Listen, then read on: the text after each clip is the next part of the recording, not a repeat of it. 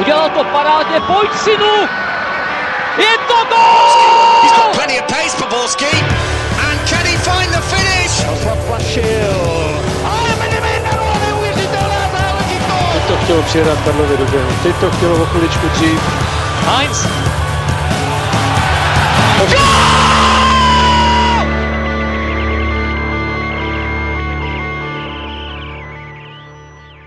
Dobrý den, venku začíná být pořádně frešno, takže do ruky svařák, grok nebo čaj, douší Football Focus podcast, no a vítejte u jeho poslechu a nebo živého sledování zde na YouTube.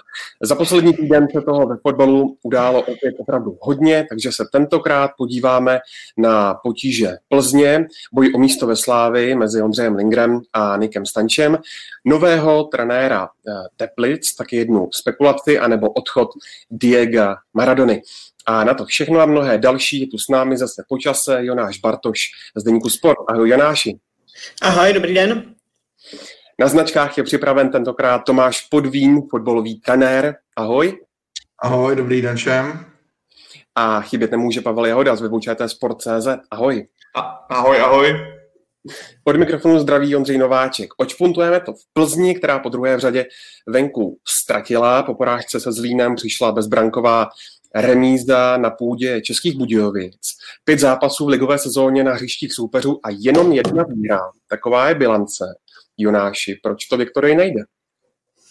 No, tak je to evidentně už nějaký delší problém, protože taková ta série samozřejmě není náhodná. Eh, Plzeň i v těch minulých a předešlých sezónách vždycky byla týmem, který měl excelentní výsledky doma a, a venku to bylo horší, ale často ty zápasy dokázal zvládat, byť jednogolovým rozdílem a uh, jako ne úplně třeba líbivým výkonem, ale prostě ty body, ty body urval a pak na konci sezóny se to počítalo. Teď, teď bohužel ty body nemá, bohužel pro Plzeň a, a musí přemýšlet, co dál, ale uh, je to si myslím, že souběh asi uh, různých věcí. Ten systém, který se snaží praktikovat ten Gula, tak samozřejmě eh, je nějakým způsobem zajímavý, je dobrý, určitě eh, nějaký výsled, nějaké výsledky má, ale eh, co se týče těch zápasů venku, tak tam se přece jenom musí hrát trošku jinak, protože ten domácí tým, byť se teď hraje bez lidí, tak se dokáže víc nahecovat, hraje odvážněji trošku a, a, a Plzeň prostě nezvládá ty zápasy, jak jsou bojově, tak především tím, že, tím, že je čitelná, že ty, ty soupeři se na ní dokážou nachystat a myslím si, že v současné době to ani není, ani není až tak těžké se připravit na Plzeň, protože se hodně dá očekávat jak složení základní sestavy, tak i to, jakým způsobem ta sestava hraje. Uh, ono jde krásně vidět, nebo poslední kolo ligové ukázalo, jak je těžké hrát do zavřené obrany. Musíme to stahovat jenom na Plzeň, ukázalo to i hmm. Sparta v Teplicích a bylo to vidět i na Slávy proti Plzni. Když proti vám hraje kompaktně hrající, fungující a organizovaná obrana, není to vůbec lehké, ale to nijak neomlouvá Plzeň, protože přesně to říkal Jonáš. Pro mě, když eh, vidím zápas Plzně, tak už přesně vím, co přijde, přesně tuším, co přijde a ono to potom taky přijde. A myslím, že eh, na hráčích Viktorie už je patrné, že se jim ten fakt, že se venku nedaří, dostal i do hlavy, protože jak zápas ve Zlíně, tak i teďka zápas v Budějovicích měl eh, spoustu věcí společných a je to vždycky dobrý start, respektive velice dobrý start, kdy se daří soupeře přehrávat, ale pak to upadne. Ono to tak bývá i normálně, ale že ty začátky zápasů je to takové hledání mezi oběma týmy, kdy jeden začne třeba dominantněji, druhý pomalej a zvykají si na to tempo. Ale úplně mi přijde, že potom, když se jí nepodaří ten během toho úvodu středit branku, tak přichází takový ten, řekl bych, i tlak na hlavu, že si najednou uvědomí, hele, zase nám to uteklo, zase jsme nedali šance a projevuje se to potom i ve zbytku utkání. A přijde mi, že tam i není žádný hráč v současnosti, který by to v takovýchhle momentech strhl. My jsme tady kolik měsíc zpátky před prezentační přestávkou Plzeň hodně vyzdvihovali po Spartě, podle mě naprosto zaslouženě, ale já už jsem i tehdy varoval, že to byl zápas, kdy Plzeňané hrají proti soupeři, který chtěl hrát fotbal, kdy se jim podařilo právě tu branku rychlou dát, ale zejména byl to soupeř, který skutečně nehrál za Nděura a snažil se proti Plzni hrát svou hru. A já jsem upozorňoval na to, že může přijít právě zase propad proti soupeři, který bude hrát ze zadu pečlivě. A to přišlo a je vidět, že Plzeň prostě teďka neví, jak na to a je to v hlavách.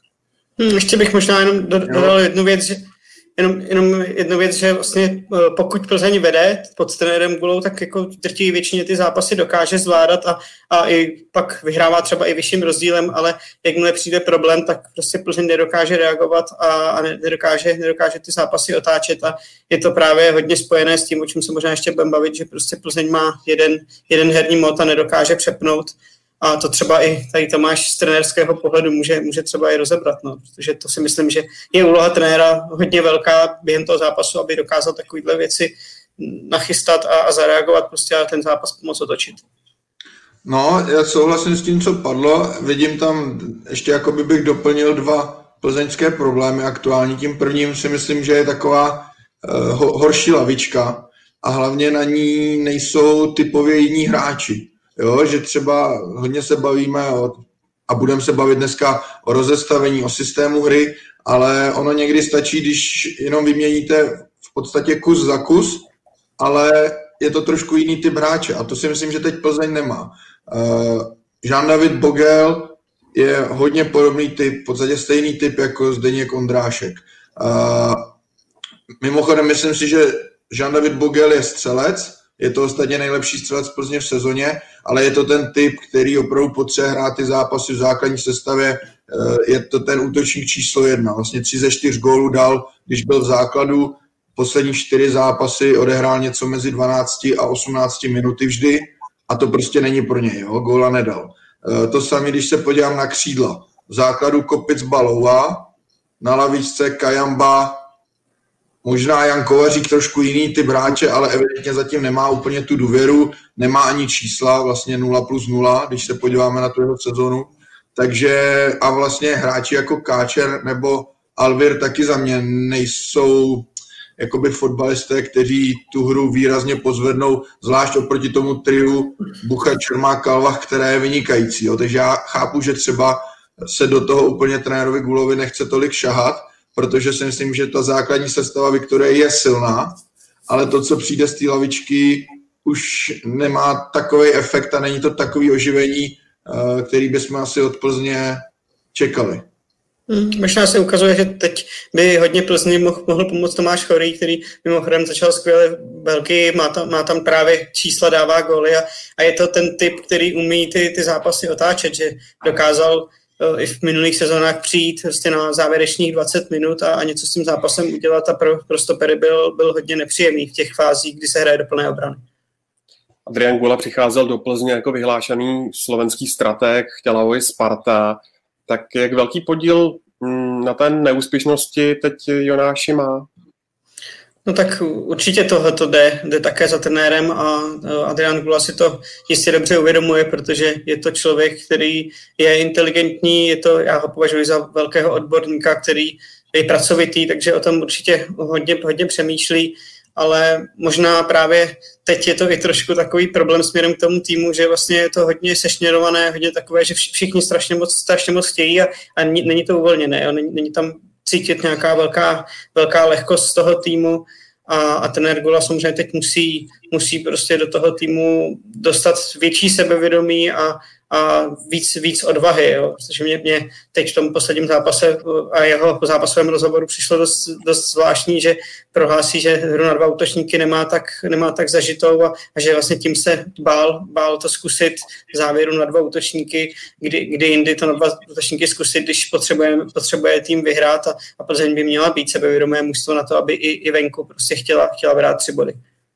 Tohle mi právě přišlo ve Zlíně, kdy jsme viděli spoustu hmm. centrů do Vápna a zrovna v takovém zápase jsem čekal, že by právě Plzeň mohla přistoupit tomu dvou, systému, ale jak Jonáš zmínil na začátku, je to, je to v tomhle směru strašně čitelné a mně přijde, že trenéři dopředu ví, co od Plzně čekat a když do toho nesáhnete ani v průběhu, kdy ten systém prostě nefunguje, nebo respektive uh, nedaří se vytvářet tolik tutových šancí, kolik byste si přáli, tak mi přijde, že je na čase, aby přišlo nějaké překvapení krokem z lavičky, který třeba není tolik očekávaný a který může tu obranu, respektive ten systém soupeře nějakým způsobem narušit, že nejednou přetížíte střední obránce nebo přetížíte střed hřiště nebo něco takového, ale Plzeň si prostě jede svoje a pokud dobře vykryje střed hřiště a dá si pozor na aby tak eh, je strašně jednoduché ji eliminovat. A viděli jsme to v obou zápasech. Je tam samozřejmě potřeba přičíst i trochu štěstí soupeřů. Jako,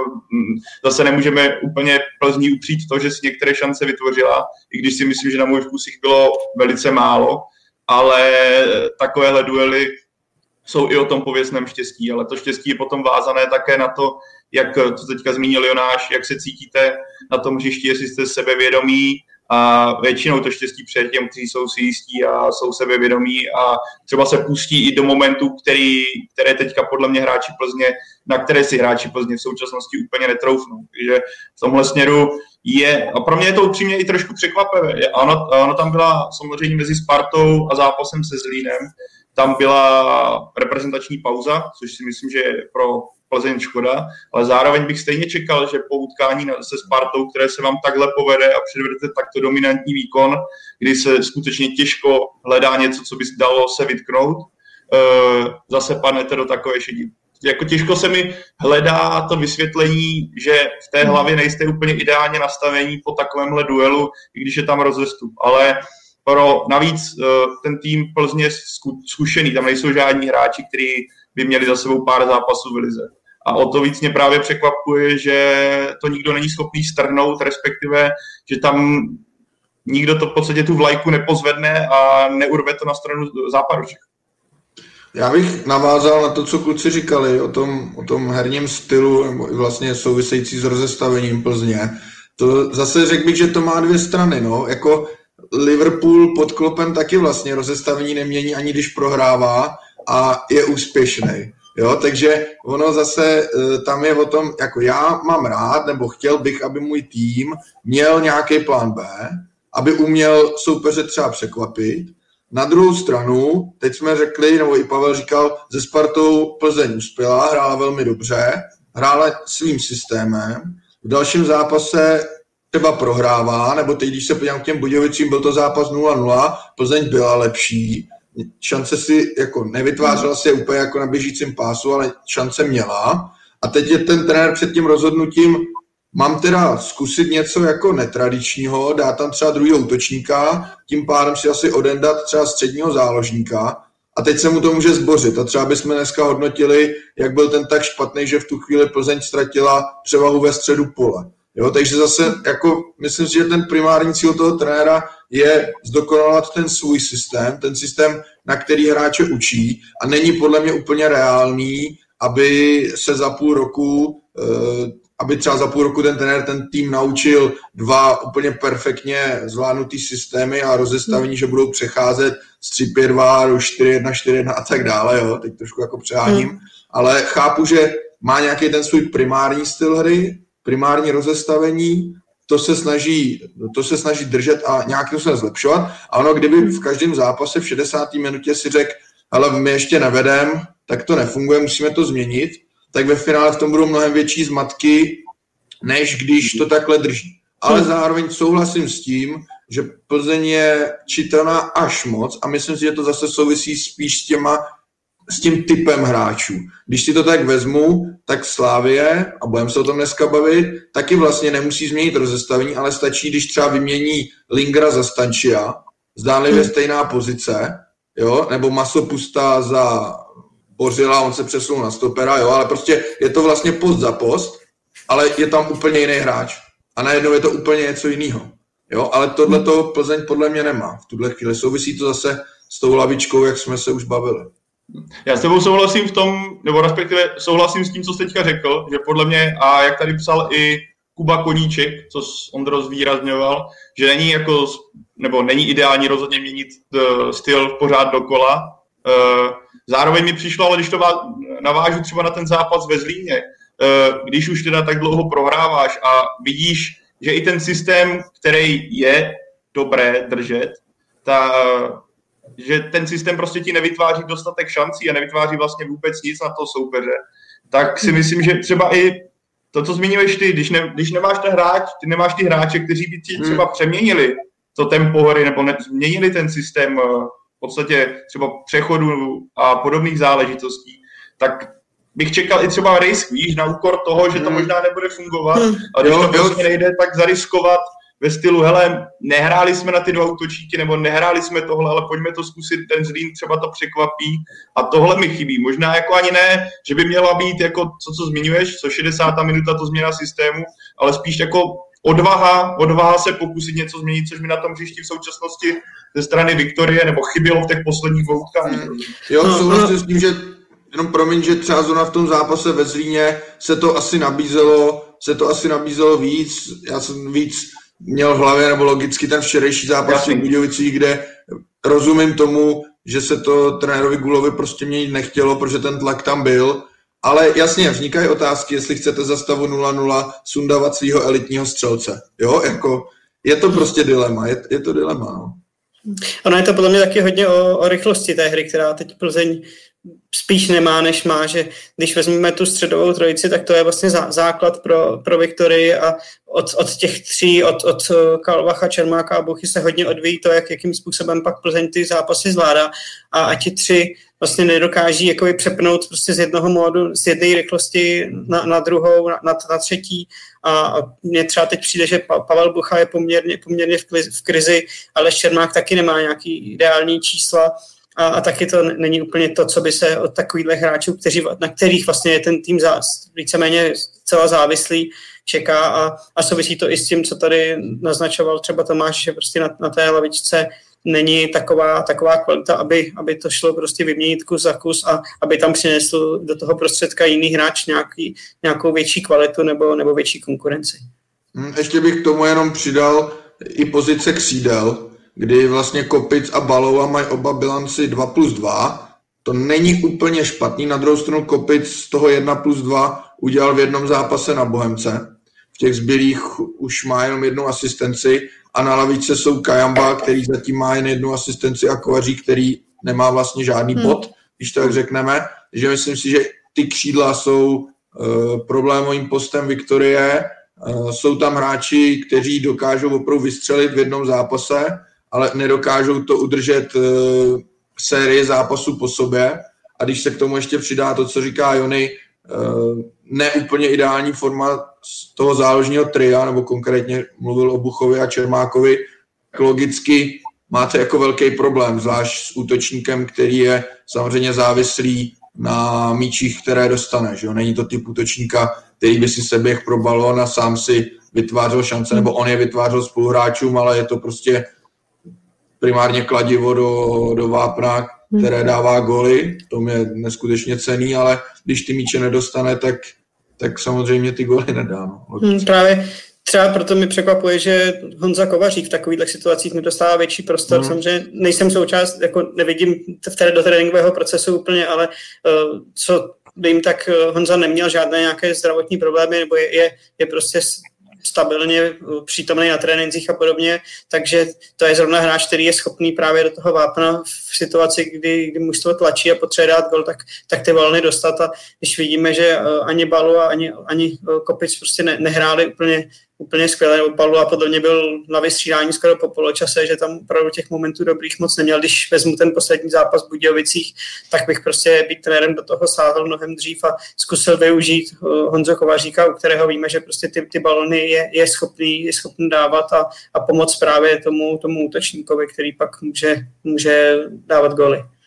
Když se podíváme na to utkání v Budějovicích, tak eh, za Plzeň nastoupili hráči, jejichž průměrný věk činil zhruba 29 let. Eh, není to, Jonáši, trošku paradox, eh, když si vzpomeneme na ta slova ohledně omlazování Plzně, odešel Petr Žela, odešel Hubník, zůstal tam Limberský, ale přišel Ondrášek, kterému je tuším 33. 31 je Ondráškovi, pokud se nemýlím. Uh, no, samozřejmě asi ten věkový průměr je hodně pokažený v vozovkách Davidem Nemberským, kterému je 37, tak to samozřejmě pak hned vyletí a paradoxem je, že zrovna David si myslím, že v téhle sezóně jako stabilně podává asi uh, jedny z nejlepších výkonů z celého toho plzeňského týmu. Uh, jsou tam pak hráči, kterým je 25, 26, takže uh, jsou tam i hráči té střední generace, ale souhlasím s tím, že ti, tím úplně mladší, jako to třeba dělá Slávě, která se prostě nebojí dát do základu, do dostence, eh, tak eh, by tohoto Plzeň měla dělat častěji a myslím si, že to bude třeba jedna z velkých debat asi eh, v zimní pauze, protože Plzeň má hráče na hostováních Michala Lovatého a Pavla Šulce, kteří vypadají velmi dobře a, a jsou právě z těch mladších ročníků a to jsou, myslím si, hráči, kteří by mohli přinést větší konkurenci do toho středu pole a, a mohli by to změnit. Takže samozřejmě Plzeň musí uvažovat i takhle, aby, aby ten tým postupně omlazovala, ale jak víme dlouhodobě, tak uh, pan Šádek úplně není jako přívržencem nějakých radikálních změn a v Plzni poměrně vždycky těm hráčům jako trvá, než dostanou nějakou důvěru, aby, aby mohli hrát prostě pravidelně. No. I, i Pavel Bocha třeba. Mimochodem, jak se právě ptá na Pavla Šulce. Eh, myslíš, že má na to, aby se prosadil přes to trio, které mm, se v podstatě vůbec nemění? Já právě si myslím, že zrovna Pavel Šulc by mohl být tím, který by na ně minimálně, minimálně by byl tím, který by na ně tlačil a, a, a trenér Gula by pak mohl, mohl mít kam sáhnout. A Pavel Bocha opravdu vidíme, že, že ty zápasy teď nemá úplně takové, jako měl třeba na jaře, kdy, kdy se mu dařilo a dával góly. A Pavel Šulc se mi dlouhodobě líbí, už když hrál Youth League třeba za Plzeň, pak, pak hrál v Opavě a je to takový zajím, hodně zajímavý typ a atypický hráč, který, který v Čechách moc moc není, protože uh, dokáže hrát hodně kolmu nahoru v rychlosti, obejde hráče, má netradiční, netradiční řešení, takže si myslím, že už třeba v zimě teď by mohl být připravený na to, aby, aby v Plzni prostě tu šanci dostal. Já bych se Ondro ještě vrátil k tomu tématu, co bylo, nebo co teďka padlo, uh, protože jako já vlastně chápu naprosto to, že Plzeň poslala Šulce pryč, že vezmeme koho má na lavičce, ať už to je Miroslav Káčer, jako, jakožto čtyřka, protože že jo, trenér Gula ten tým viděl během přípravy a usoudil, že by Pavel Šulc nedostával dostatečný prostor, protože viděl před ním očividně Miroslava Káčera, Uh, takže za mě jako naprosto správně, že Plzeň poslal Šulce pryč, aby hrával. Sice teďka bojoval, myslím, se zraněním, ale viděli jsme proti Spartě, že Pavel Šulc bude velice platný a teďka Budějovice si sedají herně, příchodem Mika van Burena, příchodem nebo ozdravením Pavla Šulce, takže já si myslím, že Plzeň z tohoto může ještě profitovat velice. A pokud vidíme, že Adrian Gula je v určitých faktorech konzervativní trenér, co se týče nějakých zásadních změn, takže e, pro mě zatím je dobře, že Pavel Šulc je mimo Plzeň a ještě třeba ten rok se rozehraje někde jinde, než aby proseděl půl roku s výhledem na to, co je nachystáno vlastně z reprezentačního směru eh, na jaře. Zároveň já jsem taky jako zastánce spíš dávání šanci mladým, ale on jako směr zkušených eh, hráčů není asi tak jako uh, nějaký, jako řekl bych, zásadní problém za, za předpokladu, že tady tahle generace kolem Buchy, kterému je 22, že jo, Kalvach 25, Balua 24, když tihle hráči budou v evropských pohárech, že Plzeň potom může fungovat takovým tím způsobem, že tenhle hráč se rok ukáže a prodají ho a následně můžou koupit zase takový hráče střední generace, pokud nechtějí do těch vod uh, kolem 20 let a nevím, jak jsou na tom dorostem, ale očividně úplně uh, velké zásoby obřích talentů tam nebudou ale pokud eh, pro Plzeň je v současnosti v tomhle směru jako obrovský problém ani ne věk té sestavy, ale spíš to, že takhle průměrem věková sestava nehraje poháry a ti kluci, kteří by se měli teďka ukazovat a měli by být velice atraktivní zboží, hrají jenom českou soutěž, což vidíme, uh, viděli jsme na Slávi, vidíme to podle mě na Spartě, jak výkony v pohárech dokážou prodat ty tak uh, hráče v tomhle věku. A tohle Viktoria nemá a kvůli tomu může najednou vznikat díra, co se týče nějakého jako výhledu na další přestupy na západě Čech, protože Viktoriáni rozhodně jako financemi konkurovat Slávy a Spartě bez nějaké jako injekce v podobě třeba mm, prodání Lukáše Kalvacha, já nevím, kam X do klubu XY za výborné peníze jen tak nemůžu. Já bych ještě řekl, že podle mě Plzni chybí rychlost trošku. Hmm. A to si právě myslím, že ti hráči, o kterých se bavíme, že Plzni aktuálně chybí, tak to tam umí dát, umí dodat obecně. Uh, třeba Pavel Bucha je samozřejmě mladý hráč, ale je to úplně jiný typ hráče. Je to spíše tvořivý hráč o středu zálohy, ale mě opravdu v sestavě Plzně dlouhodobě chybí ti rychlí mladí hráči. Zase se budu hlavně vracet k těm krajům hřiště, kde navíc máte i uh, větší možnosti tu sestavu točit, Jo, ne, není to jakože defenzivního záložníka stopery, i třeba toho hroťáka nechcete tolik střídat, tolik tam experimentovat, ale na těch krajích se to vyloženě nabízí, Slávě to ukazuje, nedařilo se jí, riskla to, dala tam Simu a najednou je z něj hvězda a mluvíme o tom, za kolik už ho bude prodávat. Jo, teď včera zase nastoupil 17-letý hráč na, na kraji hřiště a, a co předvedl v tom zápase? Kromě jiného hlavně rychlost. Jo, bylo to hlavní téma, eh, rozebíralo se, že vlastně měl, pokud se nepletu, vůbec největší naměřenou rychlost ze všech hráčů na hřišti. Jo, takže tohle to si myslím, že v Plzni chybí a pokud se ta strategie aspoň lehce neupraví, tak to tam asi chybět bude a myslím si, že to je chyba.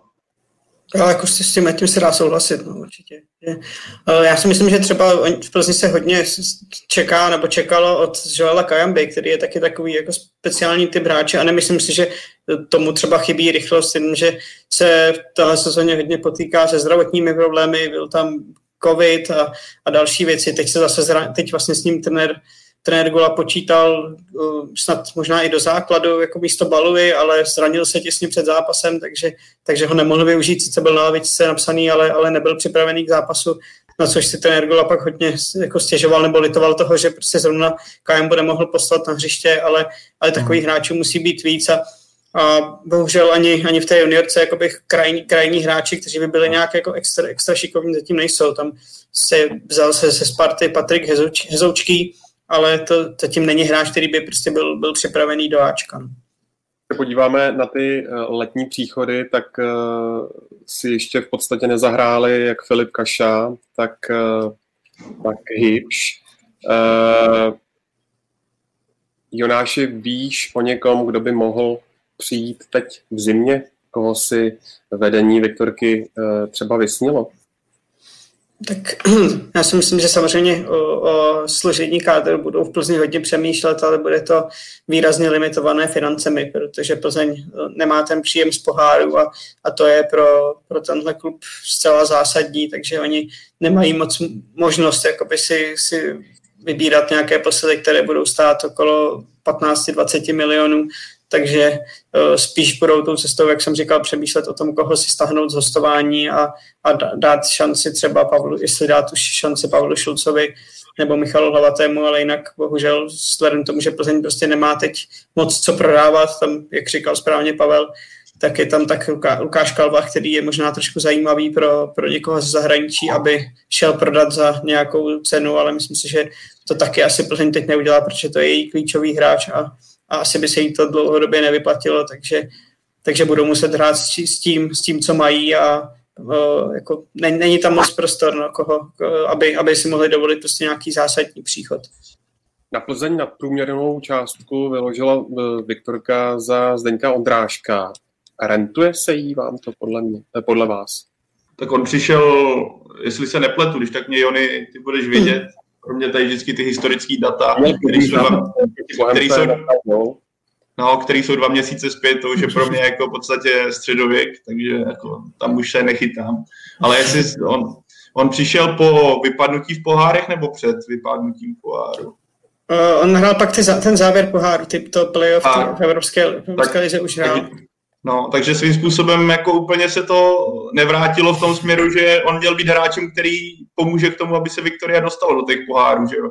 A, no, ano, to týden, no, takže to...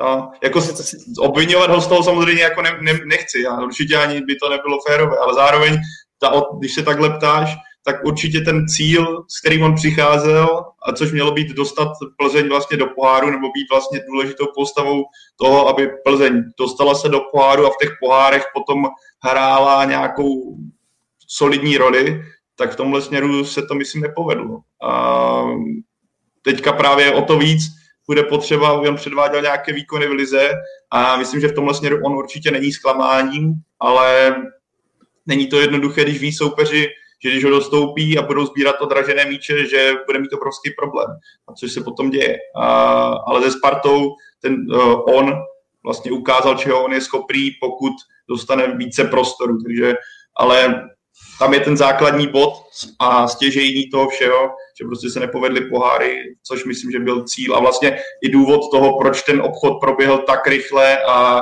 nějakým způsobem Plzeň jednala tak akutně.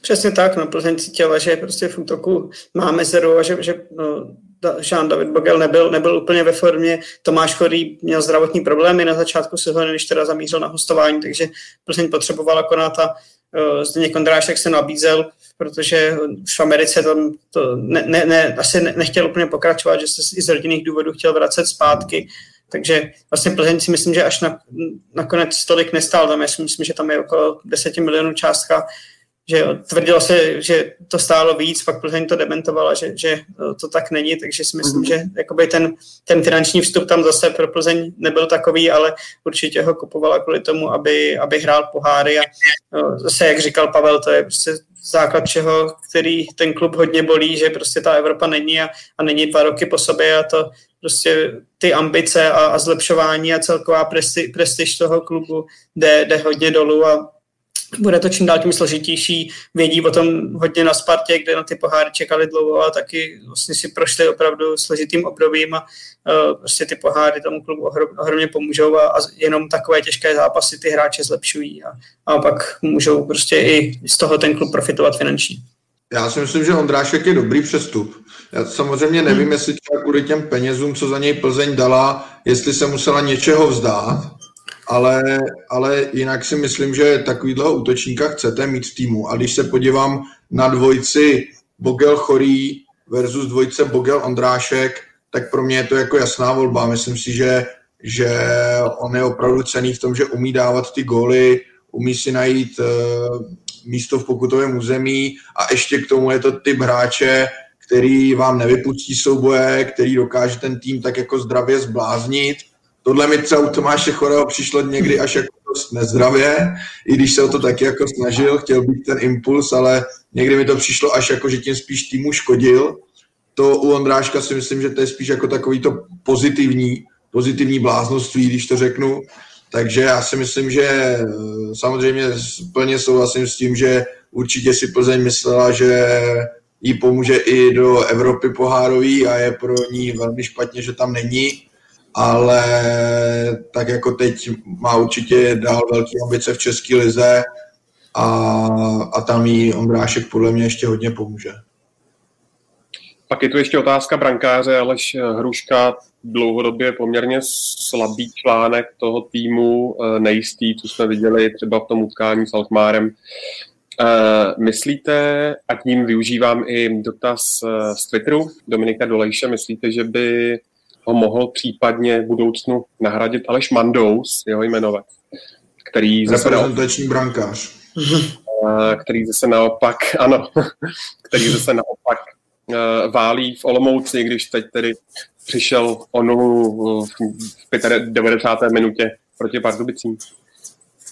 Jako mo- ten scénář by určitě mohl nastat, jak eh, Tomáš řekl, Aleš Mandous podává výborné výkony teďka Sigmu, teď pro, co bylo před pár dubicemi ten zápas předvedl, zase zapomněl jsem s kým hráli. Předvedl, tak, tak, tam hmm. předvedl několik fantastických eh, zákroků a podržel vlastně Sigmu v tom utkání.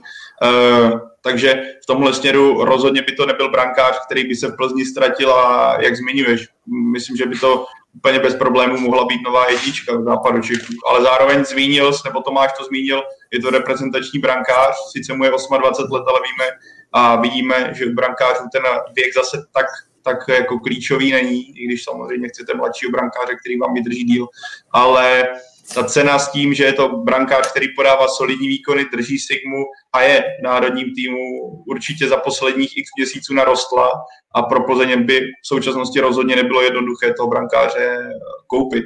Byla by to investice x milionů. Netuším, kolik by Sigma za něj v současnosti požadovala, ale rozhodně by to nebyla nízká částka. Takže tady je otázka, jestli Plzeň teď, třeba v zimním přestupním období, by si mohla něco takového vůbec dovolit. A jak zmiňoval tady před chvilkou Jony, asi jako na rozhazování na západě Čech jako nebude. Když já nečekám, že zrovna v tomhle směru Plzeň bude sahat nějakým jako radikálním změnám, protože ano, Aleš Hruška úplně nepodává 100% výkony, a nebo respektive není takovým držákem, jakým by si asi na západě Čech přáli, aby byl. Zároveň to určitě není jako klíčovým jako problémem Plzně v současnosti, že by Aleš Hruška byl, jako změnit Aleše Hrušku, že se vytrhne. Tam jsou jako, co se týče tohle směru, tam jsou problémy trochu někde jinde a kdybych měl nějaký balíček peněz, který bych mohl utratit v zimě, tak eh, spíš uvažuji o jiných pozicích, které byly zmíněny pár minut zpátky než o brankáři. Hmm, ještě dodám se Staníkem na lavičce, který vám přišel v létě jako backup a hledat dalšího brankáře by byly tím pádem vyhozené peníze v tom muslimu. Určitě já hlavně Aleš Hruška má v Plzni dlouhodobě velkou důvěru, důvěru i od Adriana Kuli. Já osobně bych taky jako uvažoval o tom, jestli Aleš Hruška je stále tím pravým golmanem pro to v Plzni, aby mohl dělat jedničku, protože přece jenom těch chyb už jako udělal poměrně dost. Plzeň to stálo zápas s Alkmárem, který by znamenal účast v pohárové Evropě, které, o které už jsme se tady tady bavili, udělal podobnou chybu, ale Šruška i, i v minulé sezóně v tom playoff o Evropskou ligu, kdy mu tam taky propadl takový center jako nešťastný a, a vlastně Plzeň tím taky ztratila zase uh, zápas uh, s Antwerpama. A, a vlastně samozřejmě Hruška pak má i spoustu důležitých jako zákroků, kdy Plzni, Plzni obrovsky pomohl. Eh, ten Ergula mluvil často o tom, že on je jako správným profesionálem, že prostě se, se dobře připravuje, dobře trénuje takže si myslím, že asi tu, tu změnu jen tak neudělá. Možná bych přemýšlel o tom, jestli třeba nedat trošku prostor Jindřichu Staňkovi, který, když jsem ho viděl chytat Plzni nějaké přípravné zápasy, což samozřejmě není úplně měřítko, ale i tak mi přišel, že přišlo, že by, že by prostě ten prostor mohl dostat a, a nějaké zápasy v lize odchytat a, a, a spíš třeba půjdou tímhle směrem, aby i i ukázali Aleši Hruškovi, že prostě ta, ta pozice nemusí být úplně takhle stoprocentní, aby prostě cítil ten tlak na sebe a ne, neměl pocit, že prostě to má za, každou, za každých okolností jisté. Tohle to je docela zajímavá věc. To jako nechci tady Ondrovi líst do zelí, ale možná bych se výjimečně zeptal. Uh, Jindřich Staněk, není to tak dlouho, co vlastně byl jednička Budějovic a šly hlasy, že jestli někdo jakoby může nahradit koláře ve Slávy po jeho případném od, odchodu, tak by to mohl být on, že splňuje v podstatě to, co Jindřich Trpišovský po brankářích chce. Najednou s příchodem Jaroslava Drobného dvojka v Budějovicích, příchod do Plzně jakoby v roli dvojky Plzně a já jako nepamatuju, kdy naposledy jsem ho viděl chytat, tak to by mě docela zajímalo, jestli třeba Tyony právě z nějakých těch přátelácích si ho viděl nebo jestli tušíš, jaký s ním mají třeba plány, jestli ještě jakoby se navrátí na tu cestu. No, já si myslím, že ho brali spíš jako, jako dvojku za, za, za Alešem. Myslím si, že on není takový golman, který by měl dobrou hru nohama, jakože co jsem teda viděl, tak spíš, spíš je to takový jako brankář pro, na, na základní čáře a podobně, ale že by to měl být typ pro Jindřicha Trpišovského, to si teda úplně, úplně nemyslím. Uh, na druhou stranu vždycky i v Budějovicích se o něm říkal, že to je velmi, velmi talentovaný golman, šikovný, který by mohl jít nahoru. Zároveň trošku složitější povaha a co jsem slyšel, hmm. tak jakoby není jednoduchý úplně to s ním v tréninkovém procesu a taky proto vlastně se trošku vlastně se odcházel z Budějovic, kde vlastně se možná dá se říct trošku urazil tím, že začal chytat Jaroslav Drobný a on se, on se šprajcnul. Hmm. Plzně to možná bral trošku jako no, nový start, ale uh, asi evidentně jakoby teď uh, ne, ne, není, ne, asi ne, není takový jako ve výkonech, aby, aby na, toho, na toho Aleše tlačil, i když já osobně si myslím, že on by, on by na tu jedničku jako výkonnostně třeba měl, ale záleží jako s tou jeho povahou, no. Tam si myslím, že to bude trošku složitější. Ale dlužno dodat, že hmm. před tím příchodem Jaroslava Drobného a Tomáše Sivouka do obrany Budějovic Eh, byla ta defenziva Dynama mm, opravdu asi velmi špatná. No, to tam padalo hodně gólů, to je pravda. Když to mm, teď eh, ještě na chvilku posunu z té sportovní stránky do, řekněme, politické roviny, tak eh, myslíte si, že na těch současných výkyvech a výkonech Plzně, že na to má nějakou souvislost to, co se děje například na uh, krajském fotbalovém svazu v Plzni? To abych řekl, že ne, že jako kdybychom tam viděli nějaký, já nevím, souboje ve vápně, které najednou jsou otočené trošku nějak jinak, nebo fauly, které jsou otočené nějak jinak, což tuším asi, že míříš tímhle směrem, tak by se o tom dalo jako spekulovat, ale spíš teďka je to o, o výkonech Plzně a o hře Plzně, o které jsme tady mluvili, to je vlastně hlavní problém, který jako za čím ty výsledky jdou, nikoliv asi jako v mých očích, nikoliv za nějakými změnami, co se týče uh, mis, miskvách na, ve vedení fotbalu v Česku. Jo, souhlas. Vlastně by, no, vlastně by to bylo špatně, kdyby jako Plzeň nebo někdo by přemýšlel tímhle směrem, jakože za, za jako neúspěch Plzně teďka může to, to bylo by to alibi jako pro, pro západu Čechy. Určitě tam myslím, že to je opravdu o, o, o výkonech na hřišti. V žádném tom zápase, co Plzeň nezvládla, to nebylo tak, že by ten zápas přišla kvůli rozhodčím. Možná tam pak bude takový trend, že Plzeň třeba byla v úzovkách zvyklá na to, že rozhodčí, ne, že by jí pískal nějaké jakože otáčel zápasy, ale byly tam prostě různé třeba drobné věci, které byly 50 na 50 a, a šly, šly pro Plzeň. Teď to třeba možná bude trošku jinak, že ti rozhodčí opravdu asi uh, budou možná i, i přemýšlet prostě jiným způsobem, ale jak říkali kluci, to, to rozhodně není ta uh, příčina toho, proč teď Plzeň ztrácí body, hlavně venku. Uh, tady ten příspěvek, jak před měsícem by se to nestalo, já nevím na, na základě čeho bych tvrdil, že před měsícem to se to nestalo, byl tam VAR, posoudil to VAR, posoudil to správně, ne, nejsem si vědomý toho, že by podle VARu, že bych viděl v zápasech Plzně rozhodnutí VARu a možná mě někdo opraví, že tam možná takový jednotlivý případy budou, ale kdy máte jasnou, jasnou záležitost a VAR by řekl, ale já to nevím. Jo, asi, asi jako chybu, chybuje se i s VARem, o tom není potřeba diskutovat a nezabrušujeme do toho, protože s Tomášem bychom tady o tom vedli jako divokou diskuzi na toho. je na speciálek. tak, tak, přesně tak, to je tak na speciálek, ale rozhodně si nemyslím, že měsíc zpátky by Plzeň, kdyby se nezměnily poměry v českém fotbale, nebo respektive nedošlo by k té kauze, takže by Plzeň eh, měla penaltu a gól ve Zlíně abychom dodrželi ten, tu naší tradici, to znamená na závěr bloku anketní otázku, tak si dáme i tentokrát. Uspěje v sobotu Plzeň doma proti Karviné? Mm, já si myslím, že jo, protože za prvé hraje Plzeň doma, kde pod terénem Gulou snad ještě jako určitě neprohrál, ale myslím, tam byla nějaká remíza, to teď bych nekecal, ale myslím si, že Karviná bude ten tým, na kterém se Plzeň chytí a trošku, trošku se tam sklidní atmosféra. Kdyby to byl venkovní zápas, tak bych byl víc na váškách, ale takhle si jaký myslím, že Plzeň doma Karvinou porazí. Jo, jo. Jasná jednička, hele, jasná jednička. Až, až to bude remíza, tak to bude mrzutý, ale jasná jednička.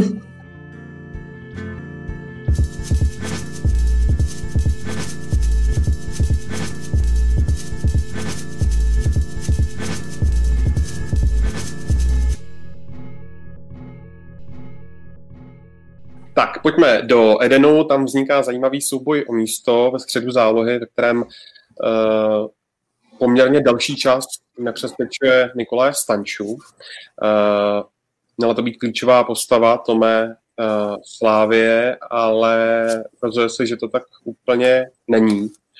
Kde vidíš ten hlavní problém? No, těžko říct, kde je úplně ten hlavní problém, proč je Stanču z formy, ale stančuje určitě z formy, to je jasná věc. Uh, ještě bych řekl, k jeho možná jako smůle, ale tak to prostě je, uh, on je typem hráče, na kterém to vždycky bude vidět. Jo, když to vezmu třeba příklad Tomáš Holeš, a to není nic špatného proti němu, ale je to hráč, od kterého primárně očekáváte, že drží střed pole, hodně běhá, bojuje, odebírá míče a třeba pomáhá při rozehrávce. Když by byl takový hráč z formy, tak třeba nebude tolik se zapojovat do rozehrávky, jo, ale běhat, bojovat a makat uh, bude furt. Kdežto Stanču je prostě typ hráče, od kterého vy očekáváte tu nadstavbu a na něm je vidět, že on to ani jinak nechce. Jo? On není ten, uh, který by se jakoby trošku alibisticky schoval na tom příští a hele, dneska mi to nejde, tak já budu hrát opatrně. To ne, to bylo vidět i včera v tom zápase s Brnem. On chce dávat ty klíčové přirávky, uh, chce vytvářet ty šance, ne, nešli mu rohové kopy, přesto je pořád kopal. Jo? Takže na něm, na něm to prostě je vidět, uh, je na tom příští výrazný jak v pozitivním smyslu, když se mu daří, tak v negativním smyslu, když se mu nedaří. Každopádně s formy určitě je. Myslím si, že to souvisí uh, s tím začátkem sezony, kdy se Slávy nedařilo celkově. Uh, trenér Tepišovský tam provedl nějaké změny, které obecně týmu pomohly, ale Stanču se do toho zatím pořád, pořád nedostává. Na druhou stranu bych řekl, pokud to bude nějaká krátkodobější věc, ve smyslu toho, že teď je prostě nějaký období, kdy se Stančovi tolik nedaří, je to za mě v pořádku, protože si myslím, že v, v rámci té sezony málo kdo, a tuplem v této sezóně poznamenaný prostě koronavirem, eh, málo kdo si udrží fakt formu stabilně celou sezonu. A pokud to je tak, že občas trošku vypadne ten a Slávě má ten luxus, že ho může eh, nahradit, má prostě eh, kádr široký, tak je to v pořádku. Pokud by to ale mělo samozřejmě trvat, řeknu měsíce, tak už to bude špatně, protože, a to si nebudeme nic nalhávat, Eh, Stanči a hráče jako Niko Stanču nemáte na to, aby vám rozšiřoval kádr, nebo abyste ho tam posílali eh, na zápasy, kdy očekáváte něco. To je hráč, který chcete, aby vám hrál prakticky furt, aby byl výrazným hráčem a aby právě v těch největších zápasech, což teďka se bavíme asi primárně o Evropské lize, případně třeba o derby za týden, tak aby v těchto zápasech byl tím klíčovým faktorem. A pokud by dlouhodobě klíčovým faktorem v těchto zápasech nebyl, tak pak by asi eh, nastala ta otázka, eh, jestli by se to teda Slávě neměla zbavit a neměla vsadit na jiné hráče. To má na tebe teďka navážu, ty to možná budeš, můžeš doplnit jakožto trenér. Eh, pamatuju si, jak trenér Trpišovský mluvil o tom, že Niko stančuje na nějakých procentech a že pořád vidí, že tam ten potenciál pro růst je, že na trénincích dělá obří věci a že v podstatě je to úplně nadstandardní hráč, čím já naprosto souhlasím. Jeho kopací technika, herní vize, vidění, jako kam mu jdou spoluhráči, oni to tam jsou dát, o tom není vůbec pochyb, jako prostor pochybovat a ani důvod pochybovat. Zároveň mi ale přijde, mm, a to já jsem si vždycky myslel, že on ve Slávi nakonec Jindřich Trpišovský tak 100% vyždímá, ale když ho vidím teďka a vidím to i z dlouhodobého hlediska, tak začíná mít jako pocit, že naopak eh, Niko Stanču ve Slávii v tom systému, který Slávě praktikuje, nikdy těch 100% eh, nedokáže předvést. A myslím si, že prostě systém Slávě, který je funkční, který vidím, jak viděli jsme v Evropské lize, kdy Slávě zahrála prostě skvěle opět, vidíme to v lize, kde dominuje soutěži, ale zároveň si myslím, že tenhle systém, který je hodně náročný na běhání, na fyzičku, úplně Stančovi nesedí a v tomhle směru mi přijde, že je to právě, jak zmiňuješ, drahý luxus. A já jsem se vždycky, já jsem strašně rád, že tady takový hráče, ale začíná mít skutečně pocit, že on nikdy už nedokáže ve Slávě v tom nastaveném systému předvést to, co, čeho je on opravdu schopný a už navždy to bude takový jako výkyvy i tím, o čem zmínil. On chce být v centru té hry, on chce v podstatě dirigovat tu hru a přijde mi, že ve Slávi prostě tím, jak, jak to je nastavený, a že do toho se zapoje více do hráčů, hráčů a on není ten středobod, tak hmm. je v tom problém a začíná mít skutečně pocit, že ještě když vidím teďka jako, že Niko Stanču přijde za takové peníze a ty zápasy, kdyby on měl být právě tím rozdílovým hráčem, což jsou evropské poháry, kdyby takovýhle kluk eh, měl vlastně dominovat a on není ani v podstatě v základní sestavě a je nasazovaný na utkání proti Brnu, kde navíc zase nepředvedl vůbec, eh, byl v podstatě nulový, respektive byl vidět minimálně, přičemž ty schopnosti na to, aby zbrojovku přehrával nebo ty protihráči přehrával má, tak jako začínám se mi jako na jazyk dostávat to, že Niko Stanču by, nebo Slávě by měla zvažovat, eh, jestli ty cesty Niko Stanču Slávě by nebylo lepší, pokud by měla nabídku nějakou solidní, aby to nebylo úplně ztrátové, protože si nemyslím, že to teďka může dopadnout, takže z toho obchodu bude profitovat